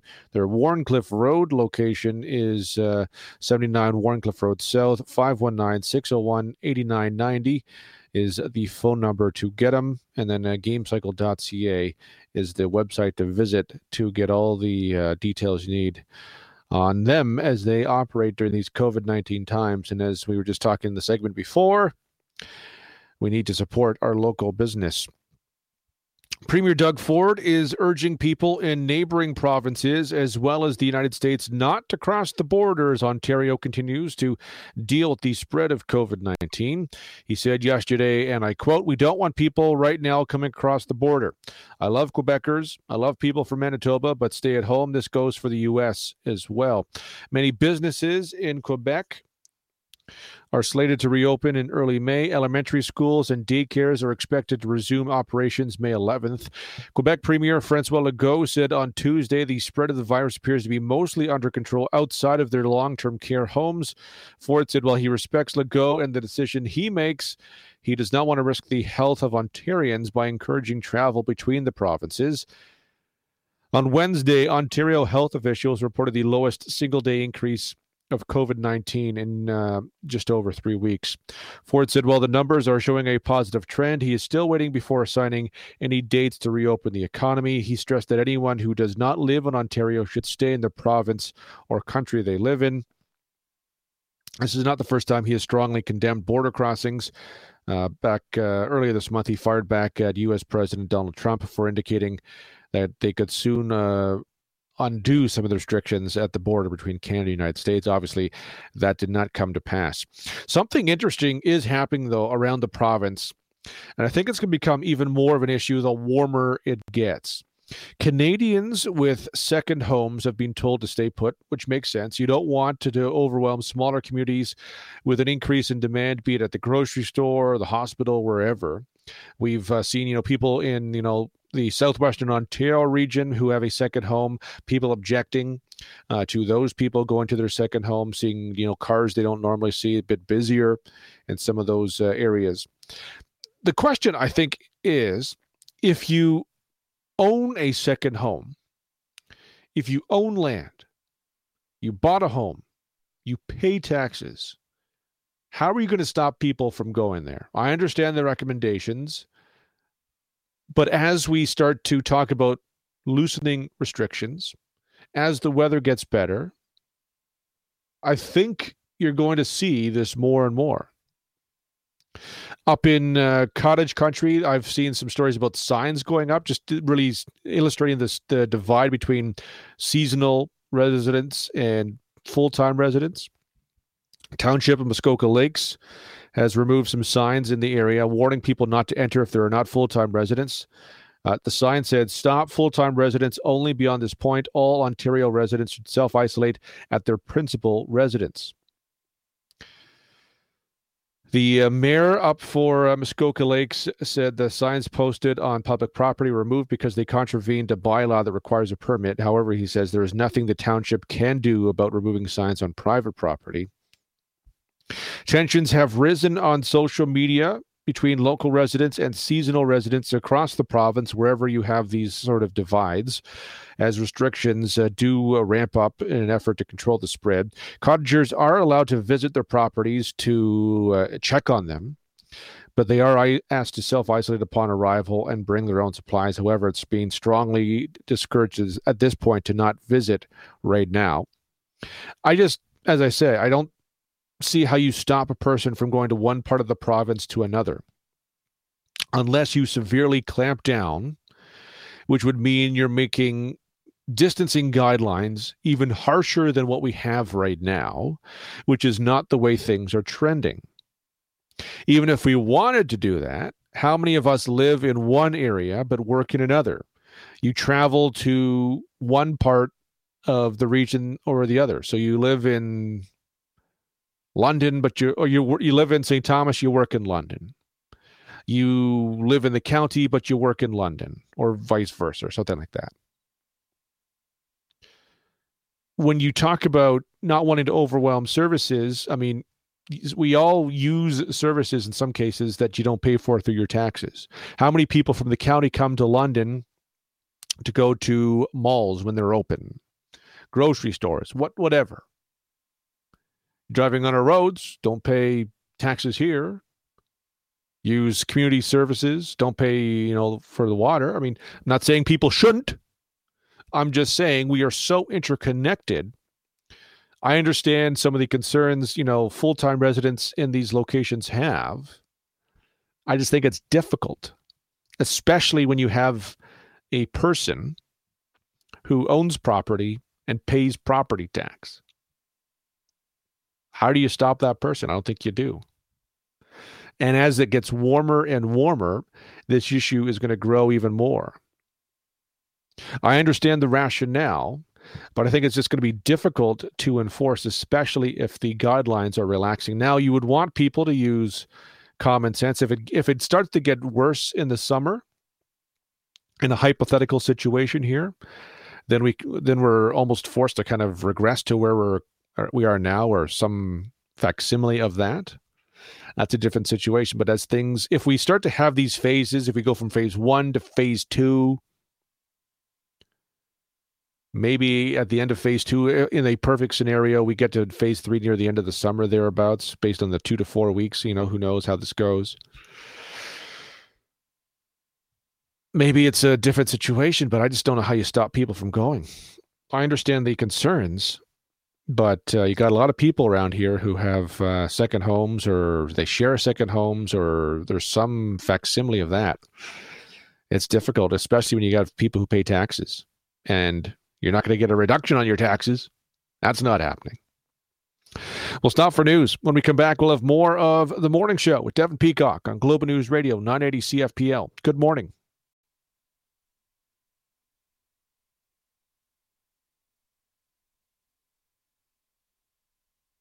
Good morning. It's 8 o'clock. I'm Scott Monick. In downtown London, it's mostly cloudy. We are sitting at 11 degrees. A search is underway after a Canadian military helicopter crashed into the Mediterranean Sea during a NATO exercise. We'll have more coming up, but first, we'll check in with the Lexus of London Traffic Center and Nick Van Overloop. Main and side roads are trouble free across the city this morning. No issues if you're traveling the major highways through the city, west to Sarnia and east to Woodstock and Brantford. As always, if you see a traffic tie up or collision, call us hands free at 519 931 6098. And now from the Bentley Hearing Services Weather Center, here's John Wilson. A high of 15 today will be normal for the date, but we do have sprawling low pressure coming through the Great Lakes at a snail's pace and it's weakening and opening up. So the rain in it isn't steady. It's just more like a few scattered showers today now, and more tonight. 15 the high. That's normal for the date. And six tonight, and then chance of showers again tomorrow before this low trundles off into Quebec. It'll take a long time. Partly sunny and 15 tomorrow afternoon if we're lucky. Otherwise, we wait till Saturday, mostly sunny and a very nice 18, and Sunday partly sunny and 18. Today's high 15. Right now, we are sitting at 11 degrees. The COVID 19 pandemic is taking a major financial toll on London's public transit system. In a unanimous vote yesterday, the London Transit Commission extended its plan to have riders board and exit at the rear of the bus, meaning fares can't be collected. LTC Chair Phil Squire tells 980 CFPL the shortfall in revenue has forced the LTC to dip into two reserve funds. We've used all of our money in terms of our reserves and and money that we have been able to allocate over, out of our budget, by the end of May, we're going to be in a really tough circumstance in terms of where do we get the money to continue to operate the system. But, you know, there's going to be some hard things we may have to do going forward in June. The LTC has been operating on a reduced schedule and has seen a 30% drop in ridership as a result of the pandemic. The provincial government is expanding emergency childcare for a second time to more essential workers. Another 37 daycare centers are opening to accommodate parents who work in retirement homes, grocery stores, and pharmacies. Childcare centers were closed back in March under COVID 19 emergency orders, but 100 were reopened for the children of frontline healthcare and emergency service workers. The federal government has so far promised $145 billion in funding for COVID 19 emergency aid programs. While Canadians will get an update today on just how close that figure will be to the final sticker price. The Parliamentary Budget Officer is scheduled to post costing notes on two of the bigger programs, the CERB and the Wage Subsidy Program. Greece's prime minister is expressing his condolences as rescuers continue their search for a Canadian military helicopter that crashed into the Mediterranean Sea during a NATO exercise. Late yesterday, Prime Minister Justin Trudeau and the Canadian Armed Forces confirmed the aircraft was lost and a search and rescue operation was underway. It has not been disclosed how many were on board the CH 148 Cyclone at the time of the crash, but the CAF says they have contacted family members for each of the crew. You can add French fries to the list of foods that may be wasted during this time of pandemic. Some 200 million pounds of Canadian French fry potatoes stuck in storage without any place to go. Global's Dave Wooder tells us that has some potato farmers very concerned. While regular potatoes and potato chips are seeing an uptick in sales during the pandemic, French fry potatoes designed and bred specifically for the fryer are slowly rotting away in storage. The reason? We're just not eating them. With most restaurants closed, people aren't ordering them, and having fries delivered just isn't the same as eating them fresh. Earlier this week, Belgium asked its citizens to eat fries twice weekly to avoid food waste. Canada's potato farmers say that's a good idea, but Canadians would have to put away a lot more fries than that in order to reach the same goal. Dave Woodard, Global News. Time now for sports, powered by Hanford's Tire and Service. Derek Jeter was a first ballot Hall of Famer a few months ago, but he will have to wait an extra year to be inducted at Cooperstown. The Hall of Fame has announced that it has canceled the July 26 induction ceremony. Time now for a market minute, and from the eWorkplace Business Center, here is Rob Westgate. Canada's main stock index soared yesterday, reaching an almost eight week high as the energy sector surged, despite producers posting big losses while cutting oil production. Toronto's S&P TSX gained 429 points to close at 15,228. In New York, the Dow Jones Industrial Average was up 532 points, closing at 24,633, while the Nasdaq rose as well, up 306 points, closing at 8,914.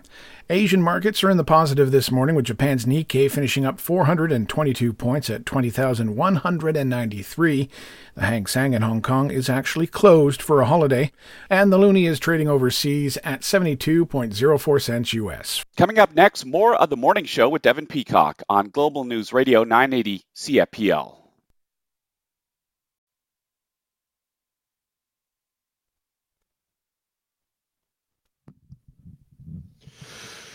Welcome back, everybody. We are into the third hour of the program. Cloudy showers this morning, 60% chance of showers late this morning and this afternoon, high of 15. Showers tonight, low of 6.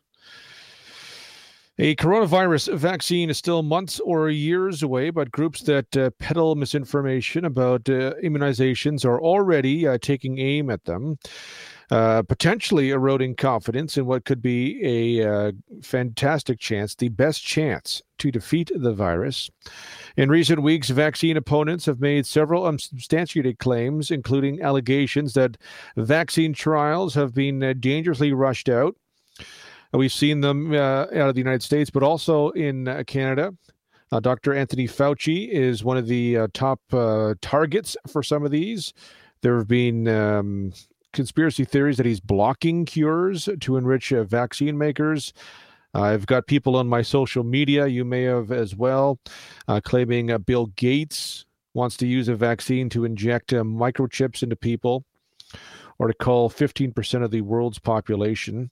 Vaccine opponents in the United States and Canada have been around for a long time. Their claims range from relatively modest uh, concerns to some pretty severe uh, concerns and conspiracy theories.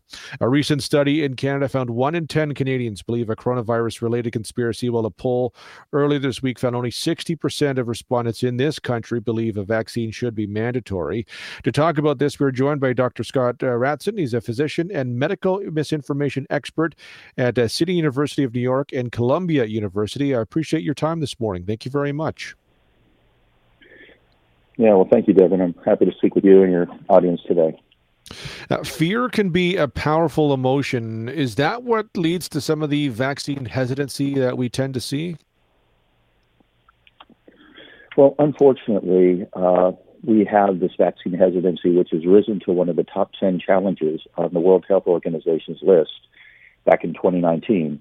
And even though this originally showed up with measles and, and other vaccinations that have been routine for years, it's already spilled over to the potential coronavirus vaccine. And I think you're right, Devin, to say that fear is one of the uh, challenges that we face. But it's not only fear, it's just uh, a whole other challenge that anti vaccination folks have been able to put in people's minds that these are unsafe or that they're poisoning, or as you just said in the intro, that they have microchips or some other odd pieces of uh, technology that really don't exist. Are you surprised there are large numbers of people who uh, suggest they may not be getting the vaccine once one has been developed? Well, unfortunately, uh, we are not surprised to see this. Again, as vaccine hesitancy has been pointed out, by the World Health Organization. On the flip side, a vaccine confidence index that Heidi Larson at the London School of Hygiene and Tropical Medicine has been publishing each year shows that confidence in vaccines has been going down in many countries. And unfortunately, when we have polled here in New York City and New York State, we've seen fewer than 60% willing to take a coronavirus vaccine if it were available. Uh, and that's a, going to be a big problem if we cannot get people vaccinated uh, when and hopefully within the next two years we have a viable, safe, and effective vaccine. Especially since, you know, vaccines have been around for so long. I think sometimes we forget how important they are to our health, but also how uh, how long of a track record of safety and, and good health they do have. I mean, absolutely. Uh, this is an 18th century innovation. When we first uh, uh, had smallpox, uh, cowpox vaccine, hence the name vaccinia, and then vaccines came from it. That was the um, the infectious agent. They've been around for centuries, yet we're unable to make them part of like taking a, a pill or a drug or a vitamin supplement, that people see this as, as safe and effective. The other thing to think about vaccines is we have eradicated smallpox from the planet because there was a vaccine. Polio is nearly eradicated because there has been a vaccine, both a Salk and Sabin vaccine. We may never get rid of coronavirus unless we have a viable vaccine. Uh, and we need to have a population that's willing to take the, the vaccine and willing to have what we call community immunity or community protection rather than, you know, sometimes we hear the word herd immunity, but we think that a vaccine is as important as putting uh, police on the street or having fire brigades. Um, this is an important part of how we protect the community and protect each other and have solidarity for um, better health as the only common currency that we have in the world. What are the impacts of this medical misinformation? Well, uh, I think the impacts could be huge if we see the, the two trillion dollars that have lost uh, to the world economy uh, with with the current COVID nineteen um, pandemic. Uh, I think the misinformation shows up in other other areas as well. Uh, people that are unfortunately trying different so-called cures or treatments that could be uh, disinformation, whether it was disinfectant or bleach to cure something, whether it was garlic for HIV/AIDS, whether it was a variety of these other misinformation pieces that sometimes come from policymakers and politicians that might have different interests than public health physicians or even you know um, people in the media who you know want to inform the public uh, effectively with the proper information and the best knowledge that we have, whether it's in the uh, National Institutes of Health, whether it's uh, in a Canadian institution, uh, could be a local university. We have some excellent people, not only uh, in uh, universities in the United States, but really around the world. It's uh, it's surprising sometimes. You know, we've been following what's been happening in New York. Uh, our hearts go out. I mean, it's it's been devastating uh, to see so few people, um, you know, you know, really thinking about this. And, and a vaccine is um, is a little even knowing all of this is still a bit surprising, just given how hard the state has been hit.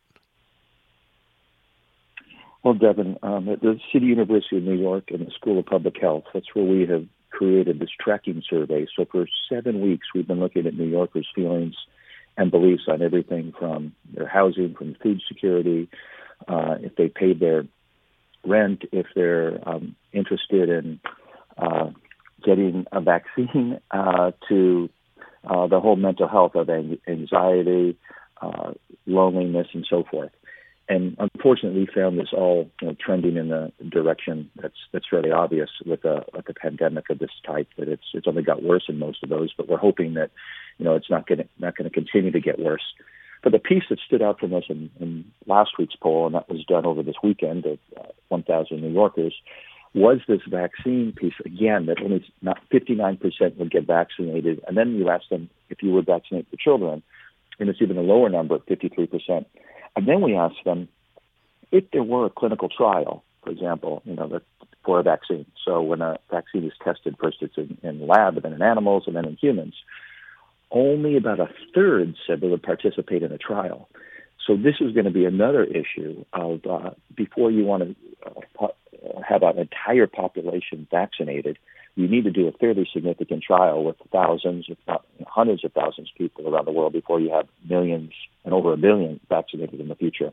So we have a, a work cut out for us of how we communicate better that people realize that you know, vaccines may be the only saving that we have to get back to our next normal, uh, a, a vaccinated, uh, protected world. Indeed, uh, Scott. I certainly appreciate your time today. Uh, stay safe. Thank you, you too, Devin, and your listeners. I think we're hopefully getting the, the right message. I think things are getting better with the social distancing, with um, obviously the, the hand washing, masks when appropriate, and uh, hopefully everybody, not to forget, we're talking about a, a coronavirus vaccine in 2021, but in this flu season, even in 2020. 2020, we could protect ourselves by getting the, the seasonal flu vaccine, which also protects us from uh, uh, the flu that uh, you know also can can uh, cause harm and, and problems. So.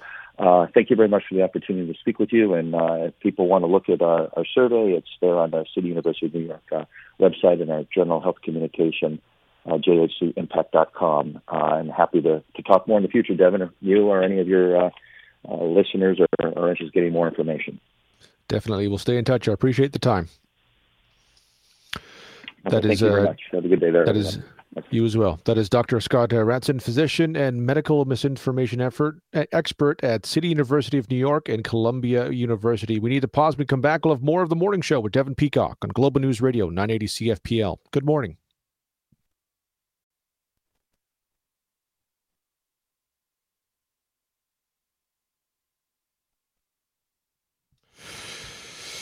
Good morning, everybody. A week after it was announced, the House of Commons approved a $9 billion financial aid package uh, for students faced with bleak job prospects this summer due to COVID 19.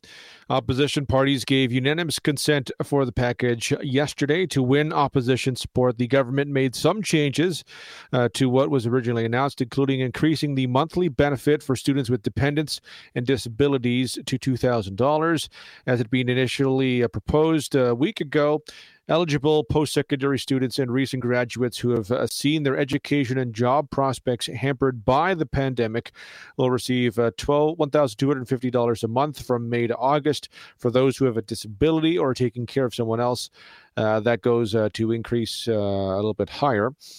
Uh, while it has been approved by the House of Commons, it still needs to be approved by the Senate. That will happen tomorrow. Earlier this month, we talked to Western USC Vice President Catherine Dunn about this. She joins us now to follow up. I appreciate you coming back on with us today. Thank you very much. Thanks for having me again, Devin. What are your thoughts on the bill that was approved by the federal government yesterday? I mean, overall, we're really excited um, about the financial aid package. Um, obviously, tomorrow marks the beginning of summer um, when students were beginning to, or were planning to begin their full time work, um, moving to a new city, paying a new rent. Um, so it's really important that it was passed yesterday, um, and now we're hoping that it will get in the hands of students as fast as possible so that they can get the support that they need. Were you worried it would not go through? We had heard um, that there was going to be um, some thoughts brought up from the opposition. We knew that the New Democrats um, wanted to kind of increase the benefit, and we really welcomed um, that increase for students with dependents and students with disabilities.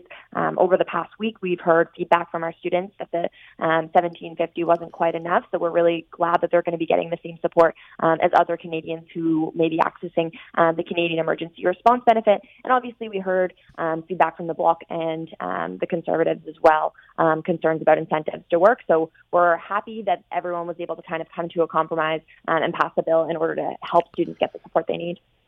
It seems like the package does include some of the recommendations that uh, you know groups like uh, USC had been pushing for with some of your uh, cohorts across the the, the country. Uh, do you think this will address some of the concerns students had about rent, utility, and tuition?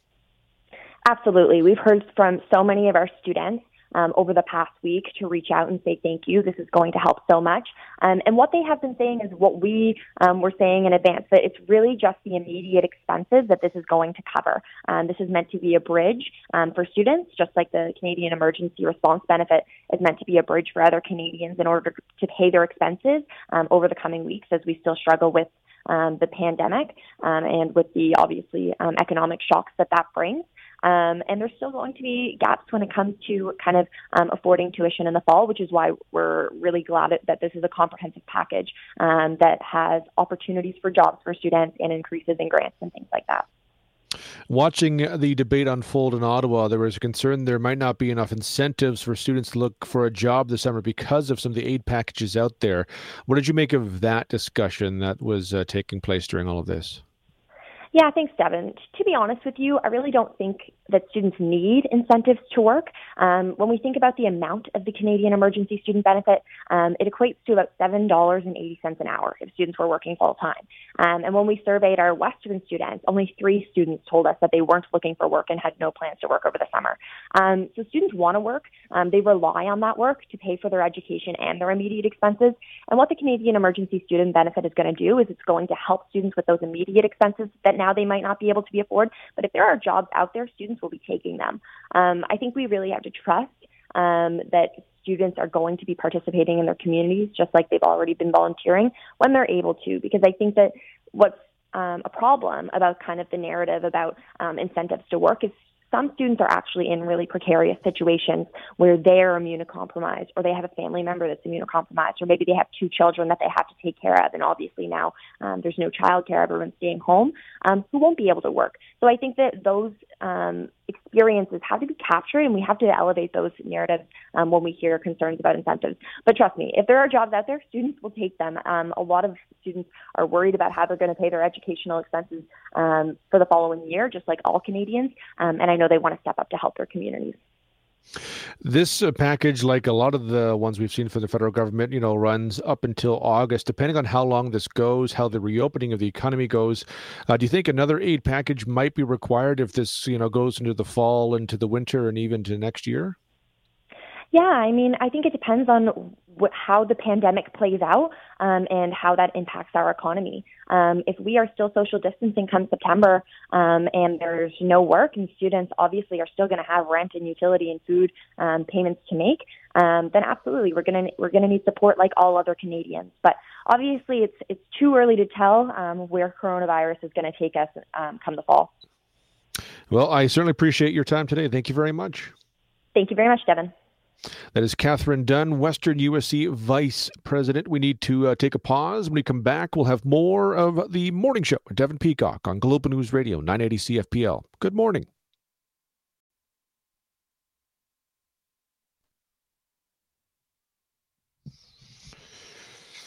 Welcome back to the program, everyone. Cloudy showers this morning, 60% chance of showers late this morning and this afternoon, high 15. Showers tonight, low of 6. Partly sunny tomorrow, high of 15 once again. Prime Minister Justin Trudeau says, well, there could be a role for using apps and virtual tracking to trace coronavirus cases in Canada. Those measures would likely need to be voluntary to earn public support.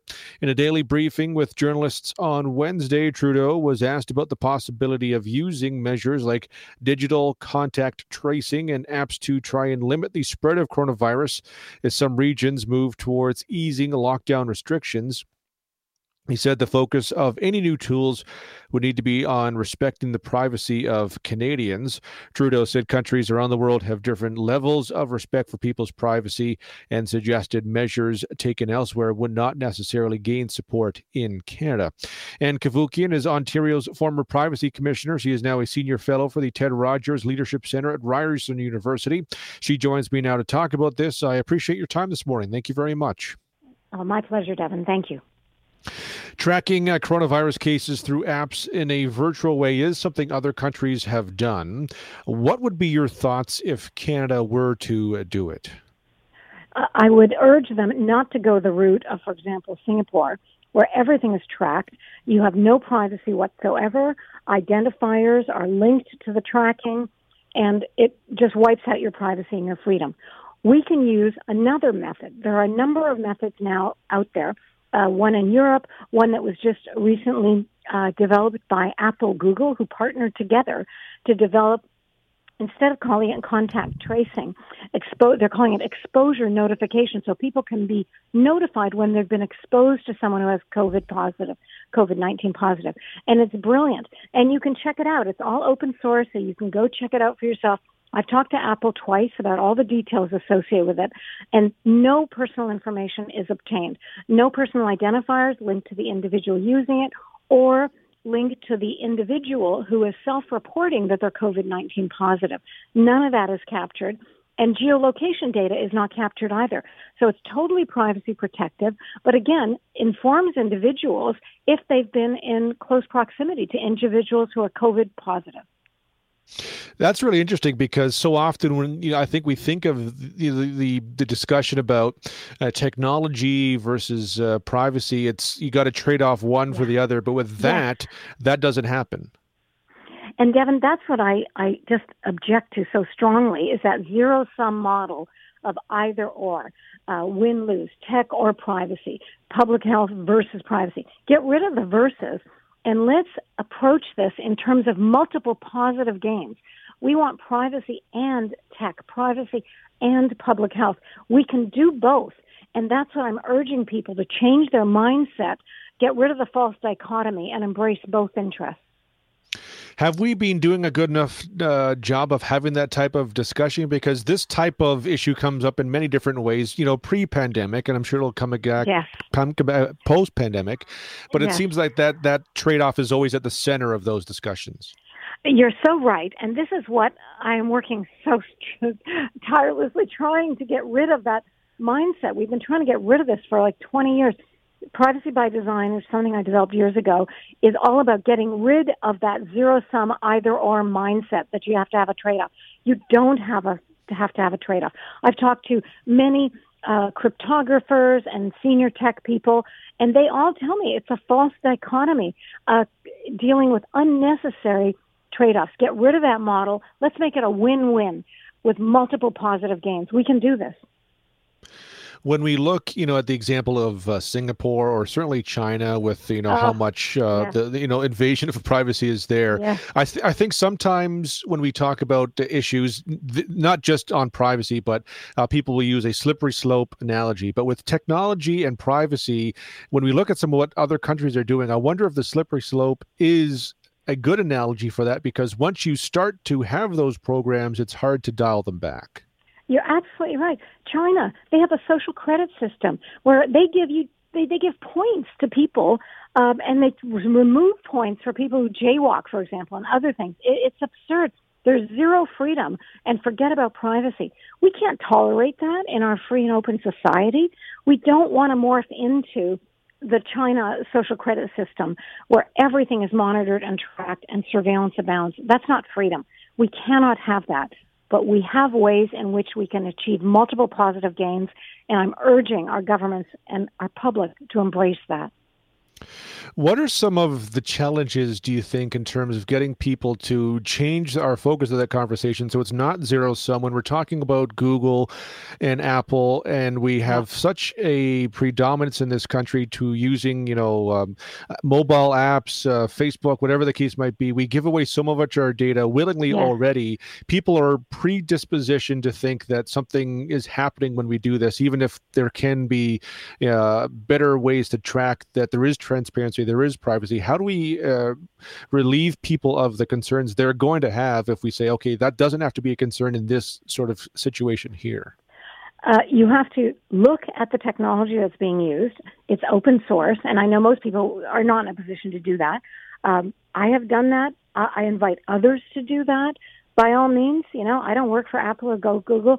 I, I just do this, hopefully, as a trusted individual that people will look to in terms of we can have privacy and, in this case, public health. And you have to, I don't even say trust me. You, ha- you go look at it yourself, but if you don't, um, pick some figures, some individuals who you do trust, and know that I would never say this is trustworthy uh, in terms of protecting privacy if it wasn't. I've been at this business for over 20 years, but I do believe there are new models in tech that we can explore. I mean, Apple has had end-to-end encryption for a long time. They've resisted government efforts like James Comey, Attorney General, a couple of years ago, in terms of giving them uh, uh, new keys so that they can break the technology.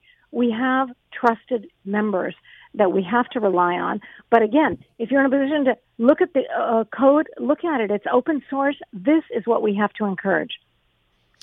It would be wonderful because that would be, I mean, the technology is central to, I think, a lot of how we can get over this. We've seen deficiencies in other areas of our response to this, but technology can make up for a lot of that. And if people can have that trust uh, with some of those programs, I think, you know, that's, uh, that'd be a huge step forward. That's what we have to strive for. And we can do this. We have to make it a win win.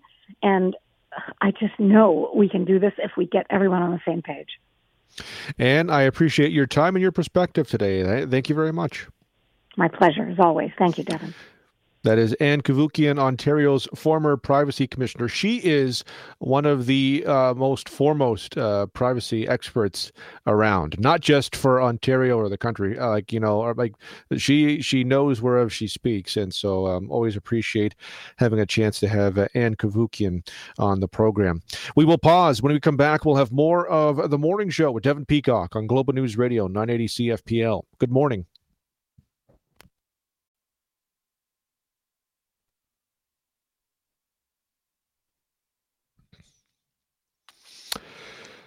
Welcome back, everybody.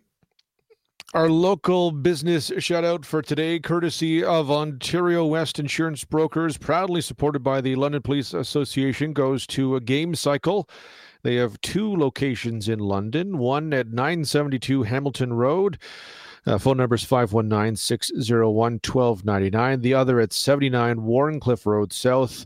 Their phone number is 519 601 8990. You can find them online at gamecycle.com ca. We certainly appreciate all local businesses who are uh, finding a way to adjust to these pandemic times. Let's end with some uh, not so serious stories uh, during uh, the coronavirus outbreak. A guy in New Jersey passed out, crashed into a tree. So he, he was driving passed out, crashed into a tree.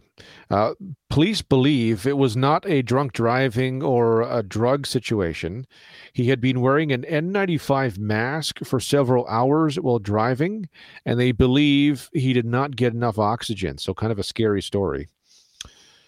Uh, but uh, did survive the crash. But if you are wearing that mask out there, I mean, be careful. And certainly, you don't necessarily have to be wearing it while you're driving. Someone called the cops when they saw a sign in the window that said help. Turned out the sign was a 10 year old girl who needed help with her math homework. so this sign was uh, accurate. When deputies arrived, they learned the 10 year old girl's mother sent her to her room to finish her assignment.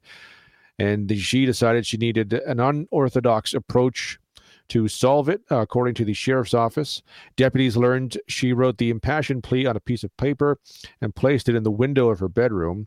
Uh, police say, while we were happy to know that no one is in danger, we totally relate to the frustration that comes to uh, math homework. A deputy provided the family with his personal cell phone, saying the child can call any time with homework questions to avoid another scary call to service. I mean, that's nice, but be careful what you ask for.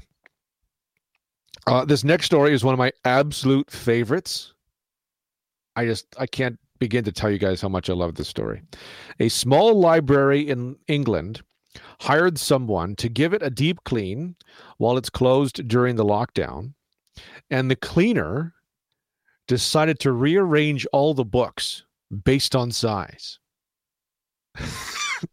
they weren't trying to screw with the library either. The cleaner went into the library, I'm guessing for the first time in their life, saw all the books were out of order in terms of size, and rearrange the books in order of size. this is uh, the library in uh, Suffolk. It's the New Mar- Newmarket Library. People, uh, staff went back into uh, the library after the cleaning had been done and noticed that the books were all out of order. Staff say it's going to take a quote bit of time to correct it they did not want to uh, single out who did the cleaning because it was an honest, honest mistake, and they didn't want her uh, to feel bad about it. But the fact that the books were rearranged by size is just, you know, chef kiss. That's fantastic. That that would have taken such a long time. Forget the cleaning. Just rearranging the books would have taken forever. Here's one benefit of uh, social distancing the spread of STDs has plummeted, or STIs as I guess they're now called. Now, this is from New York, but I would say this would uh, apply per- pretty much everywhere. Um, the number of uh, sexually transmitted diseases has uh, plummeted in New York since early March. So the stats they have show it falling by 80%. Again, I don't have stats uh, for, for London or Ontario, but I would imagine something similar has taken place in terms of uh, number of FT, STIs we've seen a terrible story out of Northern California where a, an official from uh, the uh, city there had to resign after a Zoom meeting showed him drinking on the call and then tossing his cat across the room. The meeting occurred April 20th, and in the video, Planning Commissioner Chris Platzer can be seen drinking an alcoholic beverage. At one point in the video, he says, I'd like to introduce you to my cat holds up his pet to the camera, and then throws it off screen. So many of the people on the call laughed. One person buried his face into his hands. In response, the city sought his removal, and he was let go on Tuesday of this week. A weird uh, new term was uh, born this week in Chicago.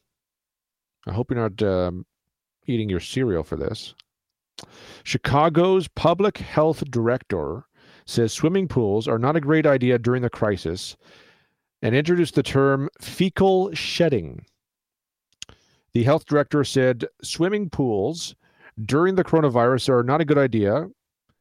And I'll quote her here. She said, "We do we do regulate pools, and if we want to get the different microbes that exist within pools, different swimming pools, we can do that. But definitely the practice of obviously being in a swimming pool, unfortunately, we do know that there's some fecal shedding of this coronavirus. As she was saying this, she began to laugh. So I guess that's a positive that she saw the humor in fecal shedding, but still. Not a term I knew before this. I'm guessing you didn't know it either, but here we are. There was a protest in Madison, Wisconsin recently to open up businesses. The funny thing was, there were so many people on the streets, several restaurants and shops in the area had to close to protect their staff.